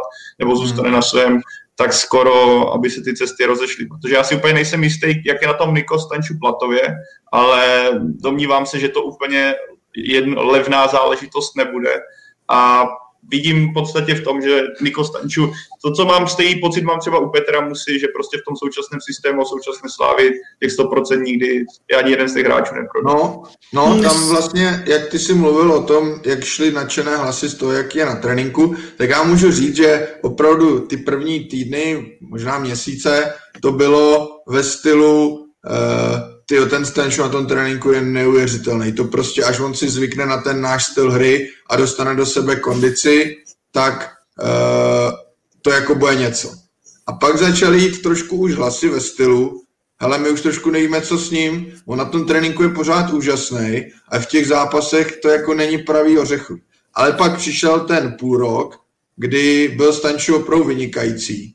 A tam si myslím, že ty pochyby jakoby na chvíli odešly. Teď se zase vrací, ale já jsem teďka měl na jazyku to, co tady teď eh, zvýraznil Ondra, příspěvek jiného Ondry, že on přesto dokáže, dokáže ty body, body sbírat a, a možná, možná se zase malinko vracím k tomu, že opravdu eh, je ale tak výrazný na tom hřišti, že ty jeho chyby jsou vidět prostě víc, než třeba ty chyby hráčů. Ale každopádně bych řekl ještě jednu věc jenom k tomu, že mně přijde, že on se celkem snadno na, jakoby na hřišti dostane do takový jako herní křeče a chce to hrozně zlomit a přijde mi, že pak ty chyby začne spíš kupit. Že v tomhle možná, když se třeba podívám na Petra Ševčíka, který podle mě taky není v ideální formě v této sezóně, ale on dokáže ten svůj herní rytmus na tom hřišti na chvíli jako změnit. Tak se chvíli víc zapoje do nějaký kombinace a tak, když to ten Stančiu opravdu, i když mu to nejde, tak zase ten balon vezme. A fakt třeba včera v tom zápase s Brnem, tam byly dva, tři takové momenty, kdy mi přišlo, že chce za každou cenu ukázat, že to pořád umí a opravdu to byly zbyteční ztráty míče. Jo? A byly to jako až nesmyslný uh, dlouhý balony někam mezi tři brněnský hráče. Takže tohle mi přijde, že kazí až moc v tomhle. A ještě jenom na závěr, nebo souhlasím s Pavlem i v tom, že ten styl hry nebo ta role, kterou mu vlastně dali, kdy řekněme z takové té spíš desítky se udělal klasický box-to-box záložník, tak to taky asi úplně neprospívá tomu, aby, aby třeba ukázal všechno to, všechen ten ofenzivní potenciál. Naopak, třeba pozitivně nás překvapoval, mysleli jsme si, že vlastně neumí moc bránit, že je to třeba trošku línější hráč, šli o něm takový pověsti a pak jsme viděli, že vlastně po Tomáši Součkovi to byl hráč, který měl nejvíc naběhaných kilometrů, makal dozadu, nic nevypouštěl a tak dále. Ale zase je to možná na úkor toho ofenzivního potenciálu. No a kluci toho tady řekli spousty a určitě jsem vlastně chtěl původně říct přesně to, co, co říkal Pavel, že, že Stančiu prostě je hráč trošku pro jiný systém a pro, pro jiný způsob hry. Že trenér Trpišovský se snaží stavět hru Slávie na, na systému a nikoliv na, na individualitách a také proto se mu doteď daří velmi dobře nahrazovat ty hráče, kteří odchází, hmm. což je svým způsobem opravdu jako úctyhodné, protože jak ne, nepamatuju si jiný klub nebo jiný tým, který by dokázal se vypořádat takhle dobře s tolika ztrátami, když si srovnáme základní sestavu před rokem Slávy, základní sestavu teď, tak jsou to vlastně, vlastně jsou to dva úplně jiné týmy, ale ten způsob hry zůstává stejný. A to si myslím, že právě tomu pro toho Stančia to úplně není, přes Stančiu potřebuje mít jakoby systém trošku nastavený tak, aby se hrálo přes něj, aby to bylo uspůsobené tomu, eh, co on umí a tak, aby on, on mohl vynikat. On je prostě vynikající na, na 30, posledních 30 metrech, kde dokáže výjimečné věci, ale musí se k tomu dostat a pokud ho ve Slávii nutí právě do toho box-to-box hraní, kdy on se musí učit eh, bránit, musí prostě hrát, hrát hodně zpátky, kde, kde, kde nechci říct, že plýpá energii, ale kde věnuje energii něčemu jinému třeba než, než co, eh, v čem on vyniká, tak je to pro něj velmi složité a ještě si něj myslím, že to je hodně hráč, který je jako s psychikou podle mě takový dost na štíru, že on dokáže být vynikající, pokud prostě se mu daří a pokud cítí to, že ten tým mu naprosto, naprosto věří, to je přesně ten příspěvek, který tady Ondra, Ondra zvýrazňuje, že vlastně je to hráč, který prostě psychicky eh, to asi ne vždy zvládá, možná právě si uvědomuje to, jak, eh, za jaké peníze prostě do Slávy přišel, kolik bere, co se od něj očekává a že, že ty, ty číslo nemá takové. Otázka, jestli ho úplně zatratit nebo nezatratit, je dost složitá, protože Slávia do ní samozřejmě hodně investovala a pokud by ho teď chtěla pustit, tak na něm jedině prodělá. Takže si myslím, že spíš to chce třeba ještě mu, mu zkusit, zkusit dát chvíli, protože on opravdu dokáže jako věci, které, které jiní hráči eh, v Česku ani ve Slávii, ve Slávii nemají, ale je třeba na zamýšlení, jako jak, jak s ním pracovat a, a nakopnout mu tu psychiku, no, protože to je, je, to, je to vlastně i vidět na tom, že on se hodně mění kluby a, a vlastně takové kvality, které on má, tak to jsou podle mě kvality hráče, který by mohl hrát v nejlepších evropských ligách, ale asi právě je něco, proč on nedokázal se dostat až do takových pater, tak to může být právě spojené s tou jeho psychikou, která je asi slabší. No. Já bych navázal na to, Ondro, co, co zvýraznil. On jako bez zesporu je, na, já bych řekl, jeden jako top 3 jako asi schopnostmi technickými, co se ligy týče. Jako o tom vůbec není potřeba jako diskutovat, ale bavíme se tady o tom dlouhodobě, že hráč může být sebelepší, můžeme ho vyzdvihovat sebe víc, ale když, zapadne, když půjde do nějakého systému, který z něj těch 100% jako nedokáže dostat, respektive eh, ten systém mu není úplně našněrovaný, tak i takhle nadprůměrní hráči najednou můžou být, nechci říct průměrní, ale nemůž, no, prostě ze sebe těch 100% nedostanou. A uh, navázal bych ještě na Ondru Kremla, který tady posílal tu statistiku Stančovu a možná jsem zbytečně náročný, ale já si myslím, že pro hráče jako je Niko Stanču, který, jestli se nepletu, uh, jedním z nejdražších přestupů České ligy, možná nejdražší, já teďka úplně teď tohle nevím, tak uh, tady tahle bilance, kdy vítězný gol baník, na baníku byl z penalty, tak uh, je to podle mě jako svým způsobem málo na takhle výjimečného hráče. A tady je otázka, na kterou nikdo z nás neodpoví, nedokáže odpovědět. Kdyby tam byl hráč, je, uh, třeba řekněme Ondřej Linger, který ale začíná, kdyby tam byl Ondřej Linger po sezóně ve Slávii, byl v tomhle systému, kdyby třeba neměl uh, tu finálovku takovou, má před, uh, trošku jiné fa- charakterové vlastnosti a schopnosti, které uh, ne, třeba nemá Niko Stanču, jestli by tam byl on, uh, jestli by Slávě třeba neprodukovala víc gólů, protože by ten tý, uh, výkon byl trošku uh, týmovější, zapojovalo by se do té mezihry více hráčů a ta forma té hry a ta podoba té hry by vypadala trošku jinak než s Niko Stančem. Jo. A tohle já úplně nedokážu odpovědět, asi nikdo na to nedokáže odpovědět. Ale pro mě prostě, já bych byl strašně rád, aby Niko Stančů v České lize zůstal. To jako pro mě, já jsem strašně rád, že takové hráče tady vůbec můžeme vidět a pár let zpátky, jak jsem to někdy říkal, bych si nedokázal vůbec představit, že takové hráče někdy v České lize uvidím. Jako, já jsem na to, za to strašně moc rád. Zároveň si ale prostě myslím, že je to prostě hodně peněz a málo muziky a nemyslím si, že se to někdy podaří úplně srovnat i s tím výhledem, že vidíme, že Niko Stanču taky stárne. A i když 27 je pořád spoustu prostoru jako pro růst, ale už to není takový ten, do Sparty přišel kolik. Tomáš si taky Cítí tam pořád ten potenciál u sebe. Ale přišel do Sparty kolika? Ve 24 letech, už to taky není ten úplně prodejní artikl, který vypadal, že půjde za velké peníze někam na západ. Tam k té statistice bych ještě přidal vítězný odkop od brány v Ostravě. A, a o tom už bylo napovídáno dost. Ale ještě jak mluvil Jony, tak mě u toho napadla vlastně jedna věc, kde je Stančů asi jako velkým zklamáním od začátku toho jeho působení ve Slávi a to je střelba. Ať už ze hry nebo z přímých kopů, tak tam si myslím, že jsme si od něj, nebo my za stolik ne, ale trenéři ve Slávii si od něj asi slibovali úplně nejvíc uh, v tom, v tom zakončení, kdy on má opravdu výbornou tu střelu a tam možná je ten největší kontrast mezi tím, jaké je na tréninku a jaké je v tom ostrém zápase, protože myslím si, že uh, když vezmeme to celé období jeho, tak těch pokusů má opravdu hodně a těch povedených bude velmi málo, si myslím. A teď nemyslím, povedený nemusí být jenom nutně gól, jo? může to být nějaký vyražený míč golmanem a tak dále, ale myslím si, že v tomhle Stanču zklamává možná ve finále úplně nejvíc ze všeho, protože ty přihrávky on produkovat dokáže, ve finále i včera s tím Brnem uh, vybídnul, pardon, vybídnul Musu uh, k zakončení, mohl dát Musa na 2-0, Slávě by brala tři body, ale v té střelbě, v tom zakončení, tam je možná Stančů pro mě úplně největší zklamání za to jeho působení ve Slávě.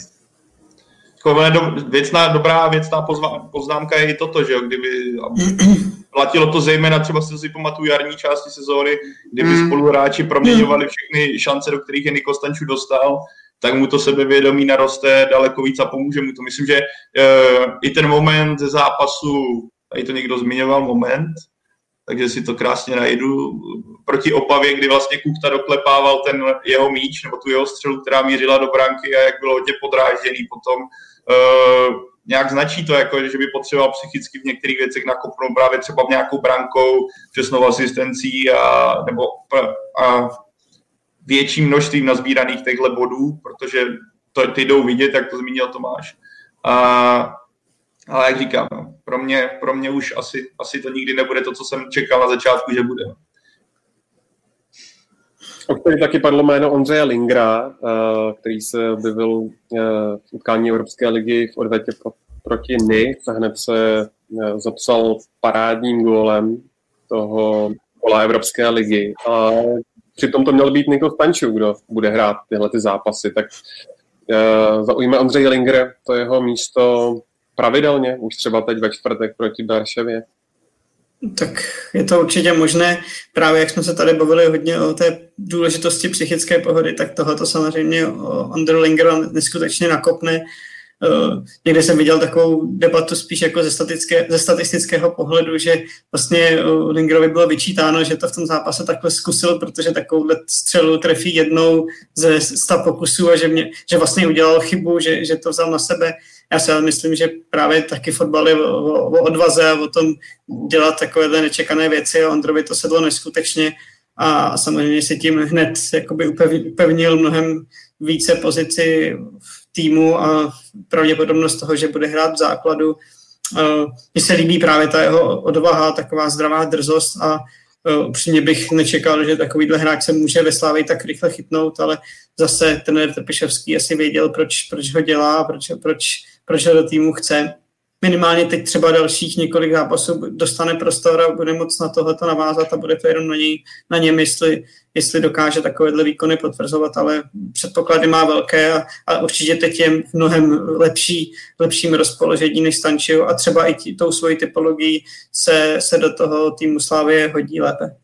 Hmm. A řekl bych, že skvělý pro Slávy je, že právě může takhle přemýšlet. Jo? Bavili jsme hmm. se u té Plzně, teď, teď se Určitě. bojíme o Slávy, o tom, že tam právě stančí Linger, úplně jiné typy hráčů. Linger využitelný, řekněme, v útoku, anebo na podrotu, Stančiu využitelný na podrotu nebo ve středu zálohy. Můžou klidně hrát spolu.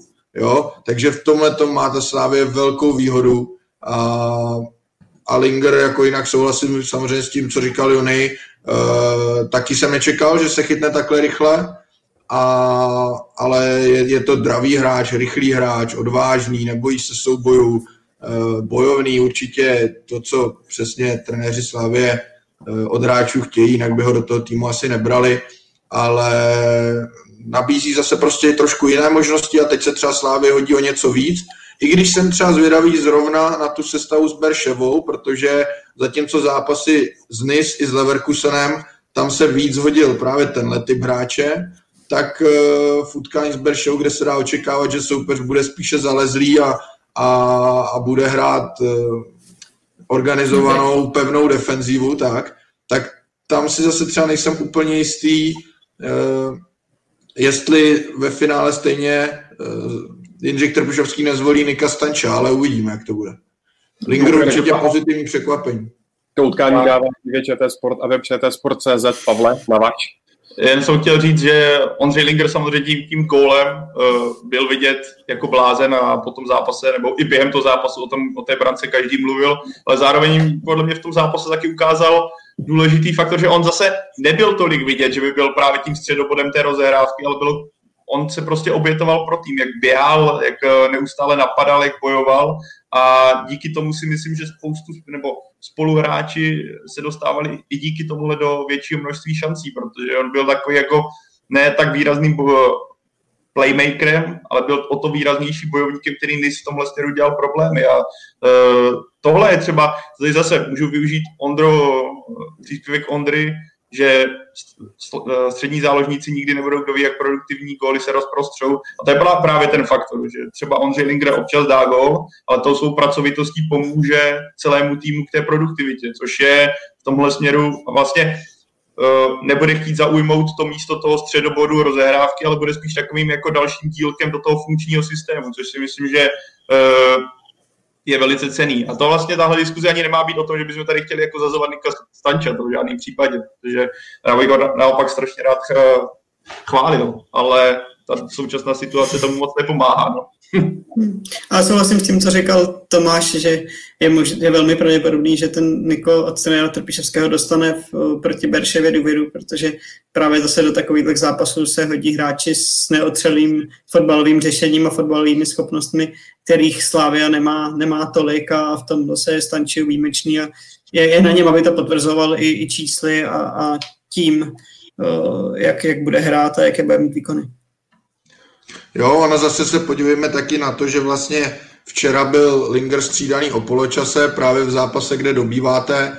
S Leverkusenem byl střídaný o poločase, kdy se změnilo zásadně rozložení sil tím, že Leverkusen dostal červenou kartu a, a ten Trpišovský pak po zápase říkal, že Linger hrál dobře, ale že právě do druhého poločasu věděli, že budou dominantnější a proto ho stáhnul takže z toho zatím opravdu vyplývá, že uh, ho bere spíš jako hráče do těch takových, řekněme, víc nahoru dolů zápasů, kde on to opravdu oběhá, pomůže a je, je odvážný s tím míčem, ale taky, taky zatím nejde, ne, nejde úplně jako říct, já bych to nedal jako na rovnítko ve smyslu Linger je teď lepší než Stanču.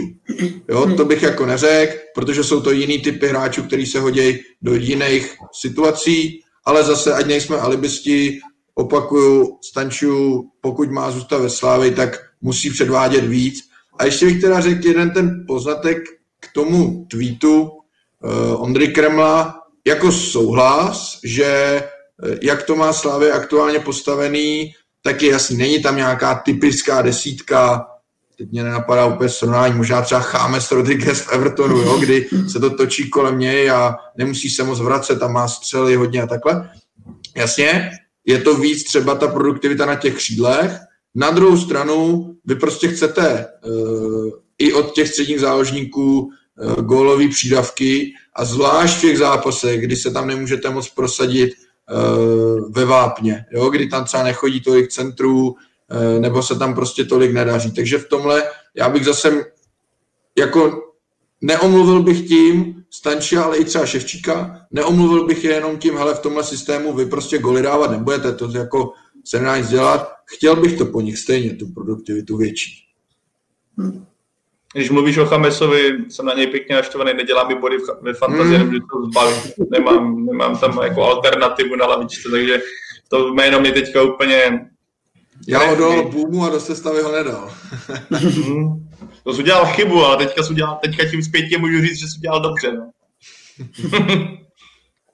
Uh, už jsme taky zmínili jméno Matěj Juráska, uh, který dostal včera šanci uh, v ligovém utkání proti Brnu. Tak Tomáš, je tam ve slavistickém dorostu ještě nějaké další zajímavé jméno, které bychom mohli brzy očekávat na trávníku v akci? Hele, zajímavá jména určitě jsou, tak kromě Juráška určitě třeba Rigo, který byl včera na lavičce, Křišťan, který už vlastně šanci i dostal, jsou tam hráči jako Višinský, Wagner, samozřejmě Aliagič, který dává dost gólů, a, ale, a, a myslím si, že Slávě teďka uh, bude chtít jim tu šanci dávat možná třeba trošku větší, než, než jsme zatím byli zvyklí. Ale na druhou stranu tady bych řekl možná jednu takovou trošku zajímavost.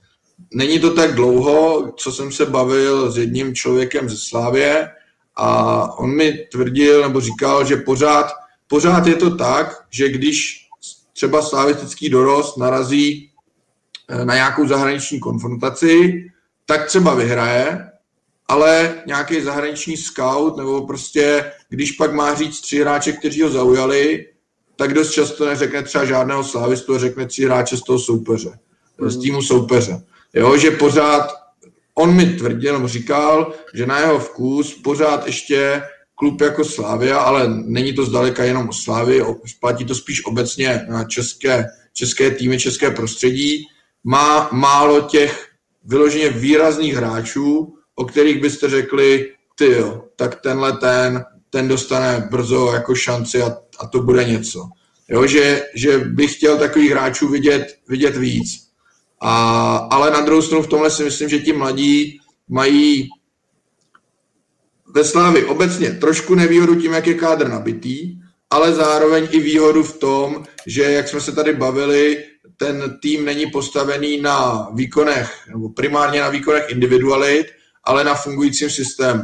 A ve chvíli, kdy zasazujete jednoho mladého hráče do fungujícího systému, tak je to pro něj vždycky jednodušší, než když ho tam jako hodíte a měl by, měl by ten tým třeba hned jako táhnout, nebo e, nebude tolik vědět, co má hrát. Jo. Byl to, myslím si, i příklad včera Juráška, který e, byl součástí fungujícího systému a pak on může předvízt něco navíc. Dovolí si, jo, jde tam do vápna, klíčku, zakončení, i když možná mohl spíš přihrávat, ale to je jako odvaha toho hráče super.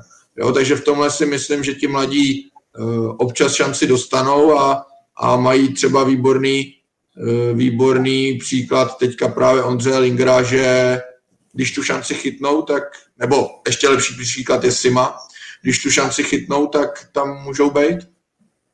Jako ono je, uh, navážu na Tomáše, z pohledu hráče ve Slávi v dorostu musí být strašná bomba to, když sleduje, co se teďka v Ačku děje. Když vidí, že Sima po půl roce v Bčku se prosadí do A týmu, když vidí Juráška, který v 17 letech se dostane do základu proti Brnu a když vidí, že Rigo je na lavičce. Protože když to vezmeme z pohledu dorostenců a v podstatě mládežníků, tak od Slávě zrovna klub jako Slávě by si člověk řekl, hele, tam se bude nejhůř prosazovat, co se uh, pozice mládežníka týče. A když vidí jako signál toho, že ta cesta tam je, i přesto, že ta konkurence je tam obrovská a dalo by se navázat na ten příspěvek, který si tady zvýraznil o tom, že Ali Jagič uh, to nebude mít v útoku vůbec jednoduché, což je rozhodně pravda. Já osobně čekám, že pro něj je jako cesta uh, jít někam na hostování, nebo uh, já teďka nevím, jak jako, jaký penzum gólu nebo jaký penzum prostoru dostává v B týmu. Bych teďka úplně kecal, kdybych něco takového teďka říkal.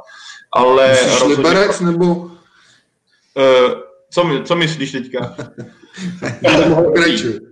A jo, jo, ale to, no, to je dost možný, tak jako kam, kam jinam, jo, kam jinam. ale uh, já si myslím, že jako být dorostencem ve Slávi, tak jsem prostě nadšený z toho a být nadějným dorostencem, tak jsem nadšený z toho, co se děje v A tým, protože bych cítil takový to, i tu motivaci pro, do té další práce a cítil bych takový to, hele, když tomu já dám 100%, když budu makat na tom hřišti a jako podřídím se tomu systému, tak dostanu, dostanu šanci, což je podle mě úplně ta nejlepší možná zpráva pro všechny mladé, aby se snažili o to víc, a je to skvělá zpráva pro Slávy, že i dorůstají takovýhle kluci, i když, jak říkal Tomáš, jako ono pořád, to, že je vám 17, ještě neznamená, že budete fantastický, nebo že jste talent velký 17, ještě neznamená, že budete jednou super talent jako ve velkém fotbale mezi chlapy. A je to, je to, No, promiň, oni povídej. Ne, že jsem chtěl jenom dodat to, že jestli COVID něčemu pomohl, tak je to právě tohle, že díky těm věcem, které se v těch klubech dějí, jak jsou zápasy nahuštěné, jak různí hráči chybí, mají prostě karantény a podobně, tak je to obrovská šance právě pro tu, šir, pro tu širší základnu.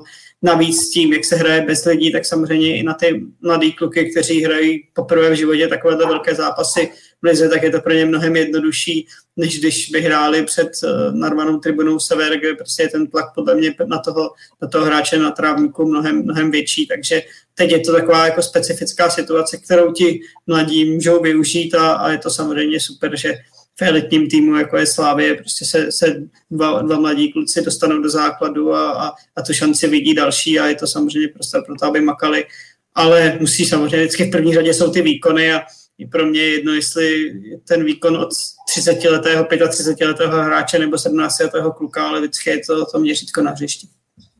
Jo, jo, a já jsem právě jenom chtěl říct, že je to teď jako aktuální změna, protože ještě před pár hmm. měsíci to bylo naopak tak, že ti talenti moc to světlo na konci tunelu neviděli, že jako hmm. bylo jasný, že pokud se chtějí prosadit fášku Slávě, tak to půjde jedině přes nějaké hostování nebo přes tu se zpětnou obcí a teď najednou se ukazuje, že možná i Slávia trošku změnila strategii a, a že ta cesta tam teď je a přesně jak říkal Pavel, to teď musí být jako obrovská motivace hmm. pro, ty, pro ty mladý kluky o to víc ještě zapnout a, a zkusit toho využít.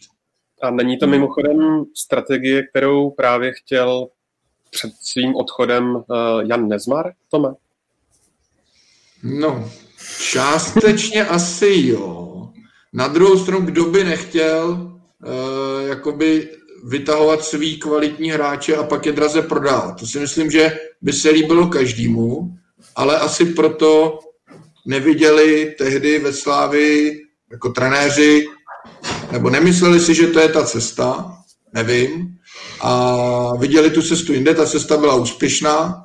Teď možná, možná třeba bude Sima tím hráčem, který to trošku, to vidění trošku změní a teď se ta, teď se ta šance nabízí větší. Souhlasím s tím, že e, velkou roli v tom hraje covid. Možná nebýt, nebýt toho, tak by to tak třeba nebylo. Ale k té tvý otázce, myslím si, že částečně ano, na druhou stranu nemyslím si, že by teď jako, že by ve Slávě jako došlo k úplnému jako obratu a řekli si, ty on vlastně ten Nezmar měl pravdu, budeme to dělat, jak to chtěl on. Jo, to, to ne, ale určitá, určitá změna tam asi je a bude to souviset i s tím, eh, říká se, že trenér Trpišovský dostal od Jaroslava Tvrdíka úkol, aby připravil minimálně jednoho hráče na velký letní přestup a to si myslím, že s tím může, jako, že s tím může uh, velmi souviset. Tak já bych tomu dodal jen takovou tečku.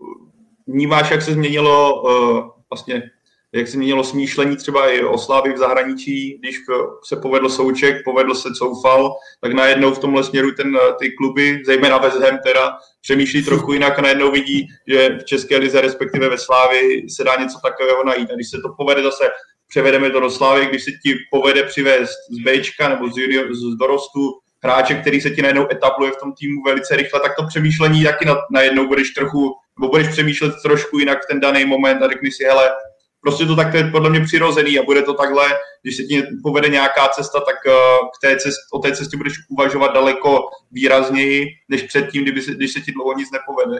Takže já myslím, že tohle také jako přirozený, řekl bych i uh, přirozená profilace a to nemusí být jenom ve fotbale. Uh, Slavia jede v neděli na Spartu. Vaše typy? No. Oj, oj, oj. Těžký, ale možná, možná kdybych tak asi typnu tentokrát Spartu překvapivě, že to se doma Sparta může být silná a, a myslím si, že to můžou využít tý, té euforie z eh, Evropské ligy. Teď zvládli těžký zápas v Teplicích pro ně, takže myslím si, že to můžou být oni, kteří, kteří tentokrát to vládnou derby. Jako pro Slávy tenhle týden může být úplně boží, eh, protože můžou udělat si že postup, což všichni asi doufáme, a derby. Já bych si osobně typl, já si myslím, že to bude remíza.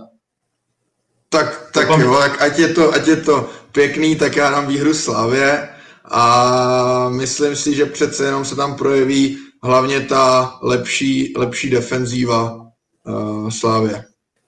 A myslím teďka že Tomáš Hanuška na, přidal taky důležitý faktor, který může hrát jako hmm. roli, že Sparta jde do Francie, Slávě zůstává doma, což jí jako výrazně může pomoci. Ale na, na typu nic nemění, to bych. A mimochodem taky se můžeme za tři dny dozvědět, že jednomu z týmu vypadává pět hráčů základní sestavy, takže ono dneska něco typovat je, je hodně těžké. Hmm. Tak jste si dali klasický trojty. uspokojili jsme každého. To je důležité. Že Ondra může říkat, že Football Focus podcast měl pravdu. to můžeme říkat i my. že jsme měli opět pravdu.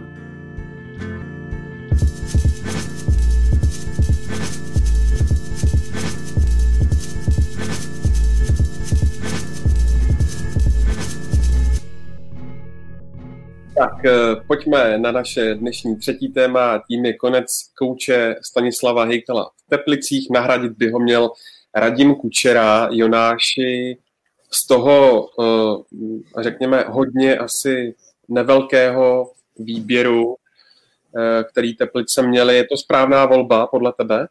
Jako v první řadě bych asi chtěl říct, že nejsem úplně přívržený z toho, že se dávají ultimáta, že prostě tři body ze dvou zápasů a buď, buď ano nebo ne.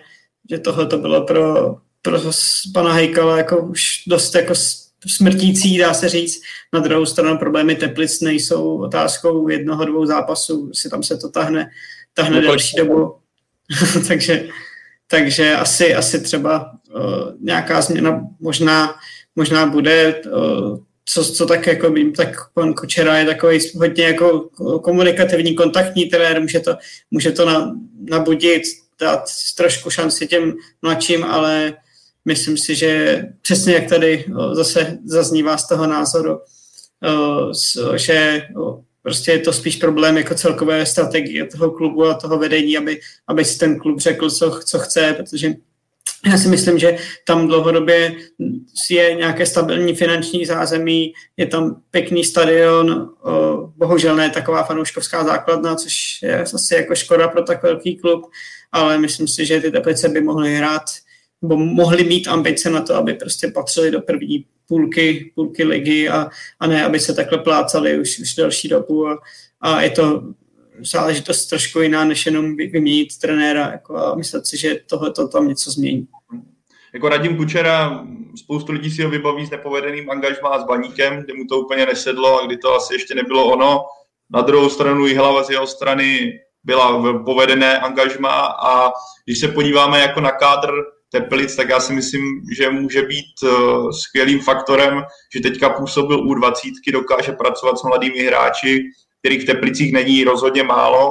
Navíc je to hráč, uh, řekněme, legenda Sigmy, navíc hráč, který dokázal úspěšně působit pět let v Německu, takže když přijde do kabiny, tak hráči si budou vědomi toho, že to prostě je úspěšný fotbalista, což si myslím, že v té jako krizi, kterou Teplice teďka prožívají, může být taky jako ceným úspěchem uh, nebo ceným, ceným bodem.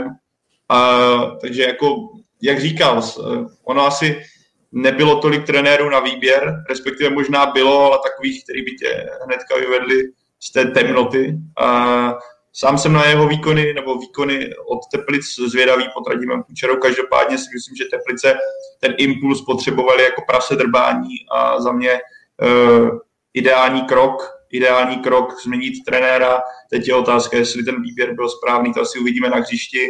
Rozhodně v následujícím měsícu, na následující měsíci, ale v následující zbytku sezóny že to určitě nebude jednoduchá práce pro Radima Kučeru, ale viděli jsme i v Baníku, že on se snažil hrát jako fotbal, ne nakopávanou fotbal a z tohohle pohledu já se na to poměrně těším, na to angažmá a jsem zvědavý, jestli z toho týmu, který je jednou nahoře, jednou dole, je to takový jako nemastný, neslaný dlouhodobě, dokáže vymáčknout něco víc, protože pořád si myslím, že i když někteří hráči jsou za Zenitem, nechci se nikoho dotknout, ale prostě už ten vrchol asi pře, překročili, tak pořád si myslím, že ten kádr má na, na to, aby byl trošku jiných patrek tabulky, než je teď. Jo, já si myslím, že Radim Kučera je dobrý trenér, dobrá volba, ale zároveň je to trenér, který je podle mě zvyklý pracovat koncepčně a dlouhodobě. A teď je otázka, jestli mu Teplice ten, ten prostor poskytnou. Eh, právě i tady jsme viděli ten příspěvek, že pan trenér Hejkal eh, žádal už několikrát obránce, nedostal ho, jo, tak je otázka, jestli se to teda, jestli se to nějak zásadně změní pod Radimem Kučerou, protože si myslím, že on může být v Teplicích úspěšný, ale musí tomu jít ten klub naproti. A není to podle mě trenér, kterého byste měli čekat typu Franz Straka, teď rychlý nabuzení, rychle opustme ty eh, vody u sestupu a, a pak se budeme bavit. Jo. To si úplně nemyslím. Takže pokud Teplice to myslí vážně, tak si myslím, že to je dobrá volba, ale pokud od toho očekávají jenom jako impuls, ano, nějaký impuls to určitě bude a rychlá změna možná částečně, ale nemyslím si, že by to byla úspěšná strategie. No. A jenom ještě teda trenéru Hejkalovi, já si myslím, že, nebo divím se, že to odvolání přišlo až teď, protože tam bylo jasné, že tam jsou, tam jsou problémy. Sám trenér Hejkal mnohokrát na tiskových konferencích po zápase kritizoval, kritizoval hráče často jmenovitě, jednotlivě, někdy působil takovým trošku jako odevzdaným až třeba zoufalým dojmem, kdy vlastně tam jako říkal, a co já s tím mám dělat, tak z tohohle pohledu mi, mi to jako přišlo jako zvláštní, to, to pokračující spojení. Na druhou stranu zcela souhlasím s Jonem, že dávat trenérovi ultimáta je za mě úplná kravina, protože jako včera byly Teplice jasně horší ze Spartou, ale půle byla 0-0, takže kdyby tam třeba v druhé půli dali už modlaný gol a náhodou vyhráli, tak je najednou trenér Hejkal jako super pro budoucnost klubu a, a super koncepční pro naší koncepci? Asi ne, že jo. A jestli, jestli si tím chtěli otestovat, jako jestli za ním stojí kabina, to myslím si, že měli už dost dlouhý čas na toto zjistit, to za prvý. A za druhý, pokud jako vedení klubu vůbec přemýšlím nad tím, že vlastně možná kabina nestojí za mým trenérem, tak nevím, jestli takového trenéra teda vůbec, vůbec chci, i kdyby tu Spartu porazil, nebo tu Bohemku. Jo. Takže, takže z tohohle pohledu ultimáta za mě nesmysl, ale uh, ten impuls a to, to odvolání trenéra Hikala si zároveň myslím, že už byla nutnost. Spíš vidíš Tomáši uh, Stanislava Hikala jako výborného asistenta, nebo jako, hm, řekněme, uh, průměrného hlavního trenéra? No, hrozně nerad bych mu dával nějakou škatulku. To, že je výborný asistent, to si myslím, že je jasná věc. To, za, za to hovoří jak jeho úspěchy, tak to, jak, jak si ho třeba Zdeněk Šťastný i hráči vlastně chválili a, a i co šli hlasy, tak on opravdu takticky, takticky je na velmi jako na velké výši, eh, standardní situace a podobné věci. A ale jako já bych ani neřekl, že ho teď jako odvolání z Teplic odsuzuje do role nějakého průměrného trenéra. Já si myslím, že v Teplicích odvedl velmi dobrou práci, e, několikrát s Teplicemi odehrál opravdu jako super zápasy, e, byla právě vidět to, že on opravdu dokáže to, ten tým na ty soupeře velmi dobře připravit. A myslím si, že možná ta zkušenost, kdy třeba ten závěr toho angažmá no, ty poslední měsíce už tolik třeba nezvládl, tak já si myslím, že ve finále mu to může, nebo to pro něj může být hodně cená zkušenost, teď si ho trošku odpočine, sám si třeba to pro sebe vyhodnotí, kde byly nějaké chyby, protože samozřejmě chyby dělá každý trenér. A věřím tomu, že on, on je ten typ, ten typ člověka, trenéra, který neřekne jako já udělal všechno dobře a Teplice mi nedali obránce, proto jsme skončili, jak jsme skončili, ale že si naopak bude chtít vyhodnotit, kde třeba se mohl zachovat jinak a, a že ho to posune. A já, já si myslím, já být klubem v České lize, tak bych eh, v případě, že přijde otázka u mě trenéra, tak eh, bych určitě pana Hejkala měl, měl v hledáčku, protože si myslím, že to je kvalitní trenér a že, že si další šanci určitě zaslouží.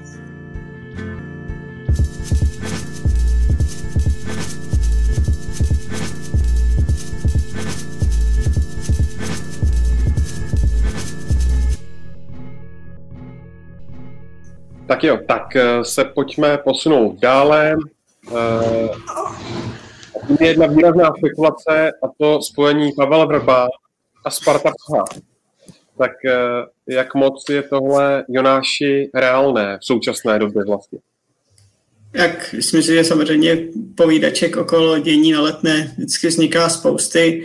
Eh, co asi je pravda, tak určitě se na Spartě, když přišly ty nezdary v Lize, které se v klubu nikomu nemohou líbit, tak přišlo na řadu řešení, jak, jak, jak dál, jestli zase to neskusit s jiným trenérem a samozřejmě Pavel Vrba je velmi lákavým zbožím pro všechny, přede všechno je to prostě jedna z největších trenérských osobností, kterou tady Českou za posledních 20-30 let mělo, takže o něm prostě kluby jako Sparta uvažovat asi musí, uh, mohl, měl tam snad proběhnout nějaký jako závazný kontakt, jestli o něm přemýšlel pan, pan majitel. Je otázka, jak by se k tomu stavil sportovní ředitel Tomáš Rosický, který asi spíš si bude zatím stát za panem Kotalem, ale myslím si, že teď vzhledem tomu, že Sparta zvládla eh, dva zápasy se Celticem a uh, teď je tam spíš jakoby pozitivní atmosféra, lepší nálada, tak uh, si myslím, že teď momentálně to úplně otázkou nebude. Samozřejmě věc, pokud by Sparta nepostoupila v Evropské lize, pokud by ztratila derby, řeknu nějakým výrazným způsobem, tak potom v zimě asi se může zase jako hovořit o tom, co dál. Eh, Pavel Verba si myslím, že, myslím stoprocentně, ne, neřekl ještě poslední slovo, má chuť ještě trénovat. Eh, je teď otázka, kde a za jakých podmínek. Eh, spíš si myslím, že on čeká trošku, co se stane ještě na, na baníku, ale Sparta ho dlouhodobě lákala a láká a myslím si, že pokud by on dostal nabídku ze Sparty, která by měla nějaký smysl pro něj, tak bychom ho na letné klidně mohli vidět, ale v současné chvíli to udával nějakých 10%, řeknu, protože nevěřím tomu, že prostě Sparta bude hrát do konce podzimu tak špatně, aby uh, prostě ten sundala v vozovkách, které nakotala a vydala se zase jiným směrem. Třeba i s Pavem Webou. Za mě je to dosti divoká představa, protože když, se, když vidím, jak se Sparta konečně trochu ta situace kolem ní uklidnila, ať už co se týče nějaké stavby kádru a uh, i vztahu fanoušků jako k různým krokům vedení, uh, tak přivítat Pavla Vrbu, který myslím, že pro spoustu fans uh, letenských je jak červený hadr probíka, jak se říká klasicky, tak si myslím, že by to zbytečně přidilo jako zbytečného stresu do toho týmu a trenér Kotal dle mého zatím odvádí na letné výbornou práci a cokoliv podobného charakteru by pro mě bylo obrovským překvapením. A i když tam jako ta spekulace očividně, jak zmiňoval Jony, se po zakládá na nějakém reálném oťukávání a reálném jako promluvě, tak pro mě jako je to v současném stavu i výhledově, i kdyby se Spartě nedařilo, tak je to pro mě jako hodně nepředstavitelné. A pořád si myslím, že Pavel Vrba, eh, nebo mám takovou, jako si říkám, že by to tak mohlo být, že Pavel Vrba nakonec skončí jednou v baníku než ve Spartě, ale uh, fotbal už xkrát ukázal, že co, se, co, co je plánováno, nemusí být jako reálné. Vys, myslím, Tomáš dobře ví, Luis Figu, který mohl být, jako měl být navždy legendou Barcelony a nakonec se stal hvězdou Real Madrid. správně. Nedalo mi to tohle. Ale vidíme, že jako dějou se i takovéhle přestupy, které by nikdo nikdy nečekal, nebo nikdy, který by nikdo nečekal v ten daný moment. Takže, ale já si myslím, že se to nestane. Když se podíváš, Tomáši, na ty mm, výkony baníku, které jsou zatím velmi slabé pod trenérem Kozlem, tak není spíš blíž Pavel Vrba právě do Ostravy? Tak ono hodnotit teďka baník úplně moc nejde, když se nehraje a naposledy vyhráli 4-0 v příbrami, ale jako samozřejmě chápu, kam tím míříš. Ale já si myslím, že angažma Pavla Vrby v Česku se stane dřív nebo později a jako další návrat do Plzně už úplně se mi nezdá, takže si myslím, že se nabízí dva kluby a to Sparta nebo Baník. A, ale v obou případech si myslím, že ani Pavel Vrba by nechtěl, aby to bylo nějak uspěchané v rámci, v rámci sezony, kdy nebude mít čas si ten tým vůbec vlastně připravit. A ještě za situace, v které jsou teď v obou týmech, Pavel dobře popsal tu Spartu a myslím si, že ani Baník není teď ve fázi, aby odvolával trenéra Kozla, eh, zvolil s ním nějaký dlouhodobý plán, dlouhodobě ho podporuje a, a není teď v situaci, že by to byl nějaký průšvih, jo, co se týče třeba bodové, bodové situace v tabulce. Takže taky si nemyslím, že to je teď aktuální, ani, ani u Baníku, ani u Sparty, ale jako věřím tomu, že jednou se trenér Vrba do Česka zase vrátí, protože končit s trénováním určitě nehodlá, byla by to škoda. A ještě můžu říct, že protože už nejsem fotbalový novinář, tak bych si to i docela přálo zase, zase někdy v České lize vidět. tak eh, zmínil, zmínil, já to teďka tak odlehčím, zmínil, že se nabízí Baník a Sparta a Jindřicha Trpišovského, tak za rok cca koupí West Ham, tak Pavel Vrba třeba skončí ve Slávě. No. Určitě se každý trenér v Česku musí mít asi na pozoru, protože uh, ví, že Pavel Vrba teď má volné ruce a, a pro ka- každý klub, který chce hrát jakoby top nahoře v Česku a který by uvažoval o trenérovi, tak určitě Pavel Vrba bude vždycky mezi těmi kandidáty, kteří, kteří přijdou, přijdou do řeči a je jenom otázka, jestli, jestli Pavel Vrba ještě má nějakou jako ambici a chuť prostě se on sám trošku posouvat a přizpůsobit to se jinému hmm. stylu trénování a, a tomu, co by třeba zase mohlo vést k další úspěšné éře. On bude a, a je výjimečným trenérem, který zaprvé měl vždycky přálo hodně štěstí, za druhé prostě um, umí, uměl s těmi hráči pracovat a má nespochybnitelné výsledky, které mu nikdo nevezme. Na druhou stranu prostě fotbal se, se vyvíjí a on se pokud chce držet tempo a chce ještě prostě vzít nějaké opravdu vrcholové angažma, tak i on si musí uvědomit to, co třeba dělal špatně a v čem třeba má rezervy, aby na sobě zapracoval a co třeba dělat, dělat jinak. Za mě, když, si, když někam jako do velkého klubu, což jsou nějaké top, top 3 v Česku, plus třeba i Baní, který by asi mohl, pokud by angažoval Pavla Verbu, tak by tím dal najevo, že má prostě do nějaké budoucnosti minimálně třeba pohárové ambice, tak prostě by si k sobě musel vybrat hodně silný realizační tým a, a správné asistenty, kteří třeba za sebe fotbal viděli malinko jinak a, a byli ho schopni posouvat. Máš pocit, Junáši, že Pavel Vrba um, schopen sebereflexe? No, tak já, já samozřejmě Pavlu Vrbovi do, do hlavy nevidím, ale uh, on je prostě své, jako své dost, samozřejmě na veřejnost se prostě vyjadřuje nějakým způsobem, kterým si možná kolikrát i škodí.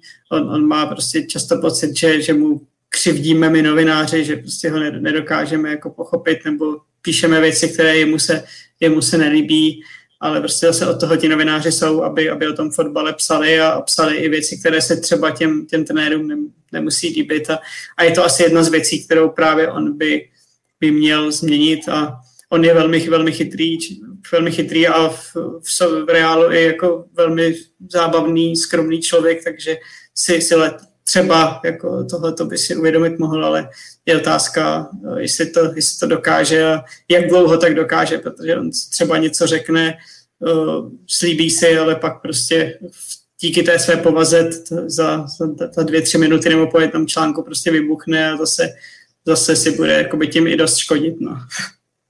Naposledy se o něm uh, spekulovalo ve spojitosti s egyptským Al-Ahlí. Uh, ten klub uh, před pár dny vyhrál Africkou ligu mistrů.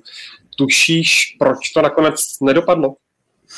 Uh, myslím si, že Pavel Verba teď není ve fázi, kdyby chtěl brát nějaké takovéhle exotické angažmá nebo angažmá zase v zahraničí a on už ty nabídky na velmi, za velmi luxusních podmínek měl v minulosti xkrát, jako právě do klubu takového typu, byť je to třeba samozřejmě vítěz Arabské ligy mistrů, ale, ale prostě tohle on asi současné fázi úplně, úplně nechce. On teď je rád, že, že je v Česku, že je doma, proto si myslím, že třeba se pak nabízí baník, protože to je kousek od Prostějova, kde, kde on bydlí, případně v Praha, protože Praze má také poměrně blízko, takže si myslím, že tohle to byl hlavní důvod. Třeba Pavel Vrba už asi nepůjde trénovat čistě z finančních důvodů, byť samozřejmě peníze jsou příjemné pro každého a finančního hodnocení, ale tohle on už si myslím, že má dost jako vyřešené, že on spíš bude hledat angažmá, které bude dělat jemu smysl z toho, že že prostě v tom vidí nějakou vizi a nějaký úspěch. Myslím si, že on rozhodně nebude chtít končit trenérskou, trenérskou kariéru s tím, že, že úplně mu to nevyšlo v Razgradu a bude chtít prostě ještě něco velkého dokázat a navázat na ty věci, které zvládl v minulosti Plzni nebo postupem na mistrovství Evropy s českou reprezentací. Na druhou stranu trénoval Machačkalu. Myslíš, že to nebylo z finančních důvodů? Eh, to samozřejmě jako říkám, finance jsou určitě pro každého příjemné a, a hrají roli, ale zase, když, když bral Machačka, tak, tak byl úplně v jiné situaci a, a tam ve chvíli, kdy on, on ten klub bral, tak tam také existovala jednak samozřejmě finanční lákavá nabídka, tak i nějaká vize toho klubu, kde ale prostě šel do Ruska, kde prostě člověk asi neví, jako co se může dít za, za měsíc, za dva a Machačka, ale prostě potom ty, ty peníze nejen pro Pavel Hrbu, ale došli spíš směrem budování hráčského kádru a, a proto oni taky i, i se, i se jakoby cesty, cesty rozešly. A samozřejmě pro každého, jak jsem říkal, prostě ten, ten plat, který dostane, tak, tak je důležitý a určitě Pavel Hrba nepůjde někam, kde by trénoval zadarmo, to jako si by nedávalo smysl. Navíc, když, když vezmeme Rusko, je prostě pořád lepší soutěž než v Česku a ta, ty no, finance jsou s tím ruku, ruku ruce vázaný, takže jako kdyby tohle Pavel Vrba nevzal kvůli tomu, že je to Rusko, si myslím, že kdyby se mu to povedlo, tak mu to otevře ještě daleko jako cestu dál. Bohužel to tak dopadlo, jak to dopadlo. Ale odmítat Rusko jen v tomhle směru by mě přišlo jako... Jsou země, kam jdeš za penězi čistě a to, to, což si hmm. nemyslím, že Rusko je. Rusko, ať můžeme mít na tu ligu sebe kritičtější pohled, tak pořád je kvalitnější než ta česká.